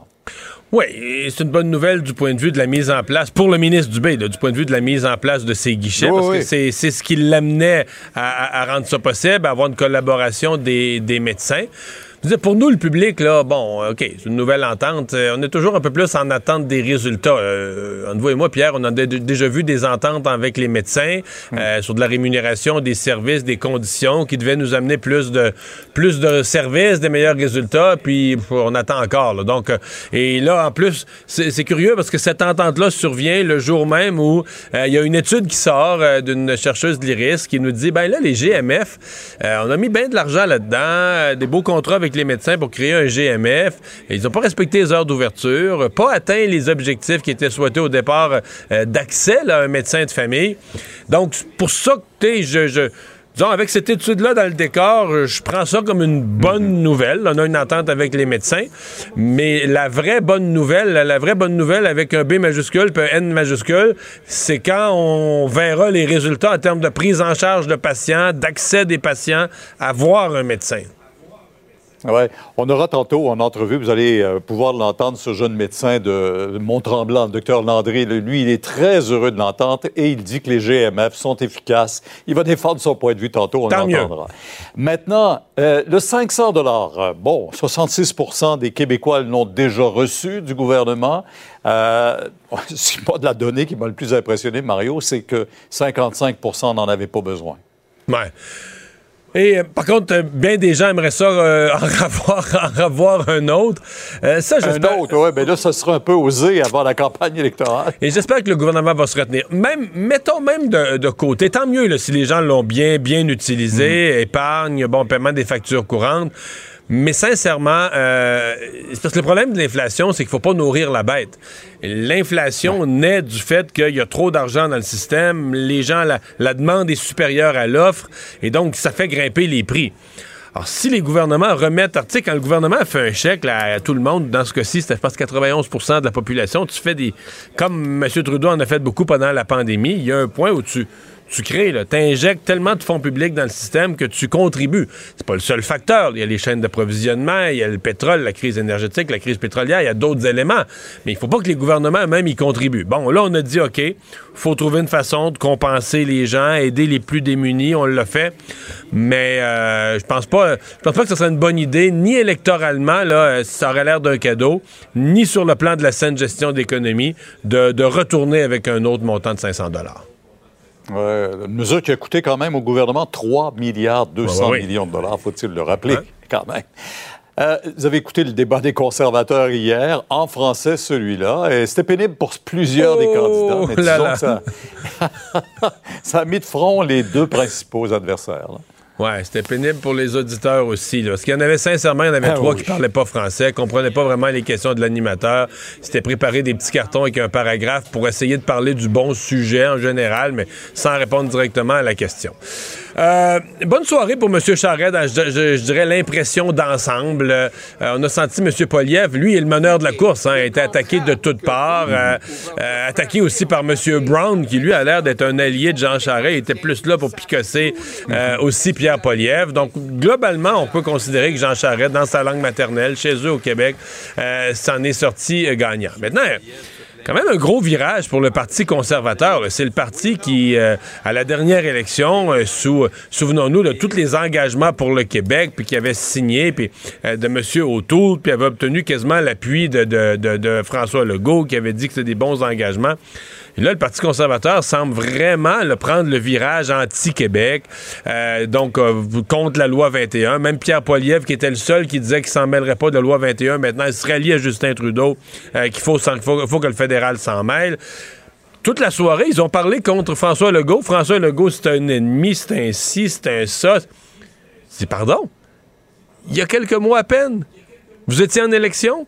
Puis personne parlant bien des conservateurs au Québec, puis le seul qui s'est avancé le nez, là, qui s'est graffigné le menton un peu pour dire du bien de Renault Tour, c'est François Legault, un premier ministre populaire à 44% au Québec. Puis ça, c'est rendu l'ennemi des conservateurs. C'est ça l'espèce de virage anti-Québec qui soulève des questions là, sur l'avenir du Parti conservateur. Où s'en va ce parti? On est loin de l'ouverture de Stephen Harper. Vraiment, très, très loin. Mm-hmm. Mario, merci. Demain, 10h, on vous écoute sur LCN. Au revoir. Au revoir. Vincent, peut-être une triste façon de te finir l'émission, mais tu nous parles d'une série de décès là, des dernières heures dans le monde de la musique. Ouais, monde de la musique et monde du cinéma, parce que plus tôt ce matin, on apprenait que l'acteur Ray Liotta est décédé à 67 ans, lui qu'on connaissait entre autres pour son rôle dans Les Affranchis, Goodfellas. Donc, il est décédé en République dominicaine dans son sommeil alors qu'il tournait un film. Sinon, dans le monde de la musique, effectivement, ça a tombé aujourd'hui, deux nouvelles, en commençant par Alan White, batteur du groupe Yes, qui est décédé à l'âge de 72 ans. On dit d'une brève maladie. On le décrivait comme un gentleman, un ami cher pour tous ceux qui l'ont croisé. Une dure semaine pour John Anderson, le chanteur de Yes, qui a perdu son ami Vangelis. C'est vrai. Et qui perd son batteur. Lui, donc, qui avait fêté hâte de fêter ses 50 ans dans la formation, quand même, Yes, et qui a perdu la vie. Lui, qui avait, entre autres, joué avant d'intégrer Yes avec Yoko Ono et John Lennon. Quand même une longue carrière. Et Andy Fletcher, membre fondateur de Dépêche Mode, c'est le batteur de Dépêche Mode. Encore plus jeune que les deux autres. Oui, qui décède à l'âge de 60 ans. Le groupe qui s'est dit choqué de ce décès prématuré, disant que c'était un homme avec un cœur en or. On n'a pas de détails, par contre, sur son décès, mais qui a été confirmé dans les dernières heures. Donc, les personnalités connues aujourd'hui, ça a été une dure journée côté décès. Merci Vincent, merci à vous d'avoir été avec nous pendant ces 2 heures. On se donne rendez-vous pour une autre émission demain 15h30. C'est Sophie Durocher qui prend la relève dans les prochains instants. Je vous souhaite une bonne soirée. Cube Radio.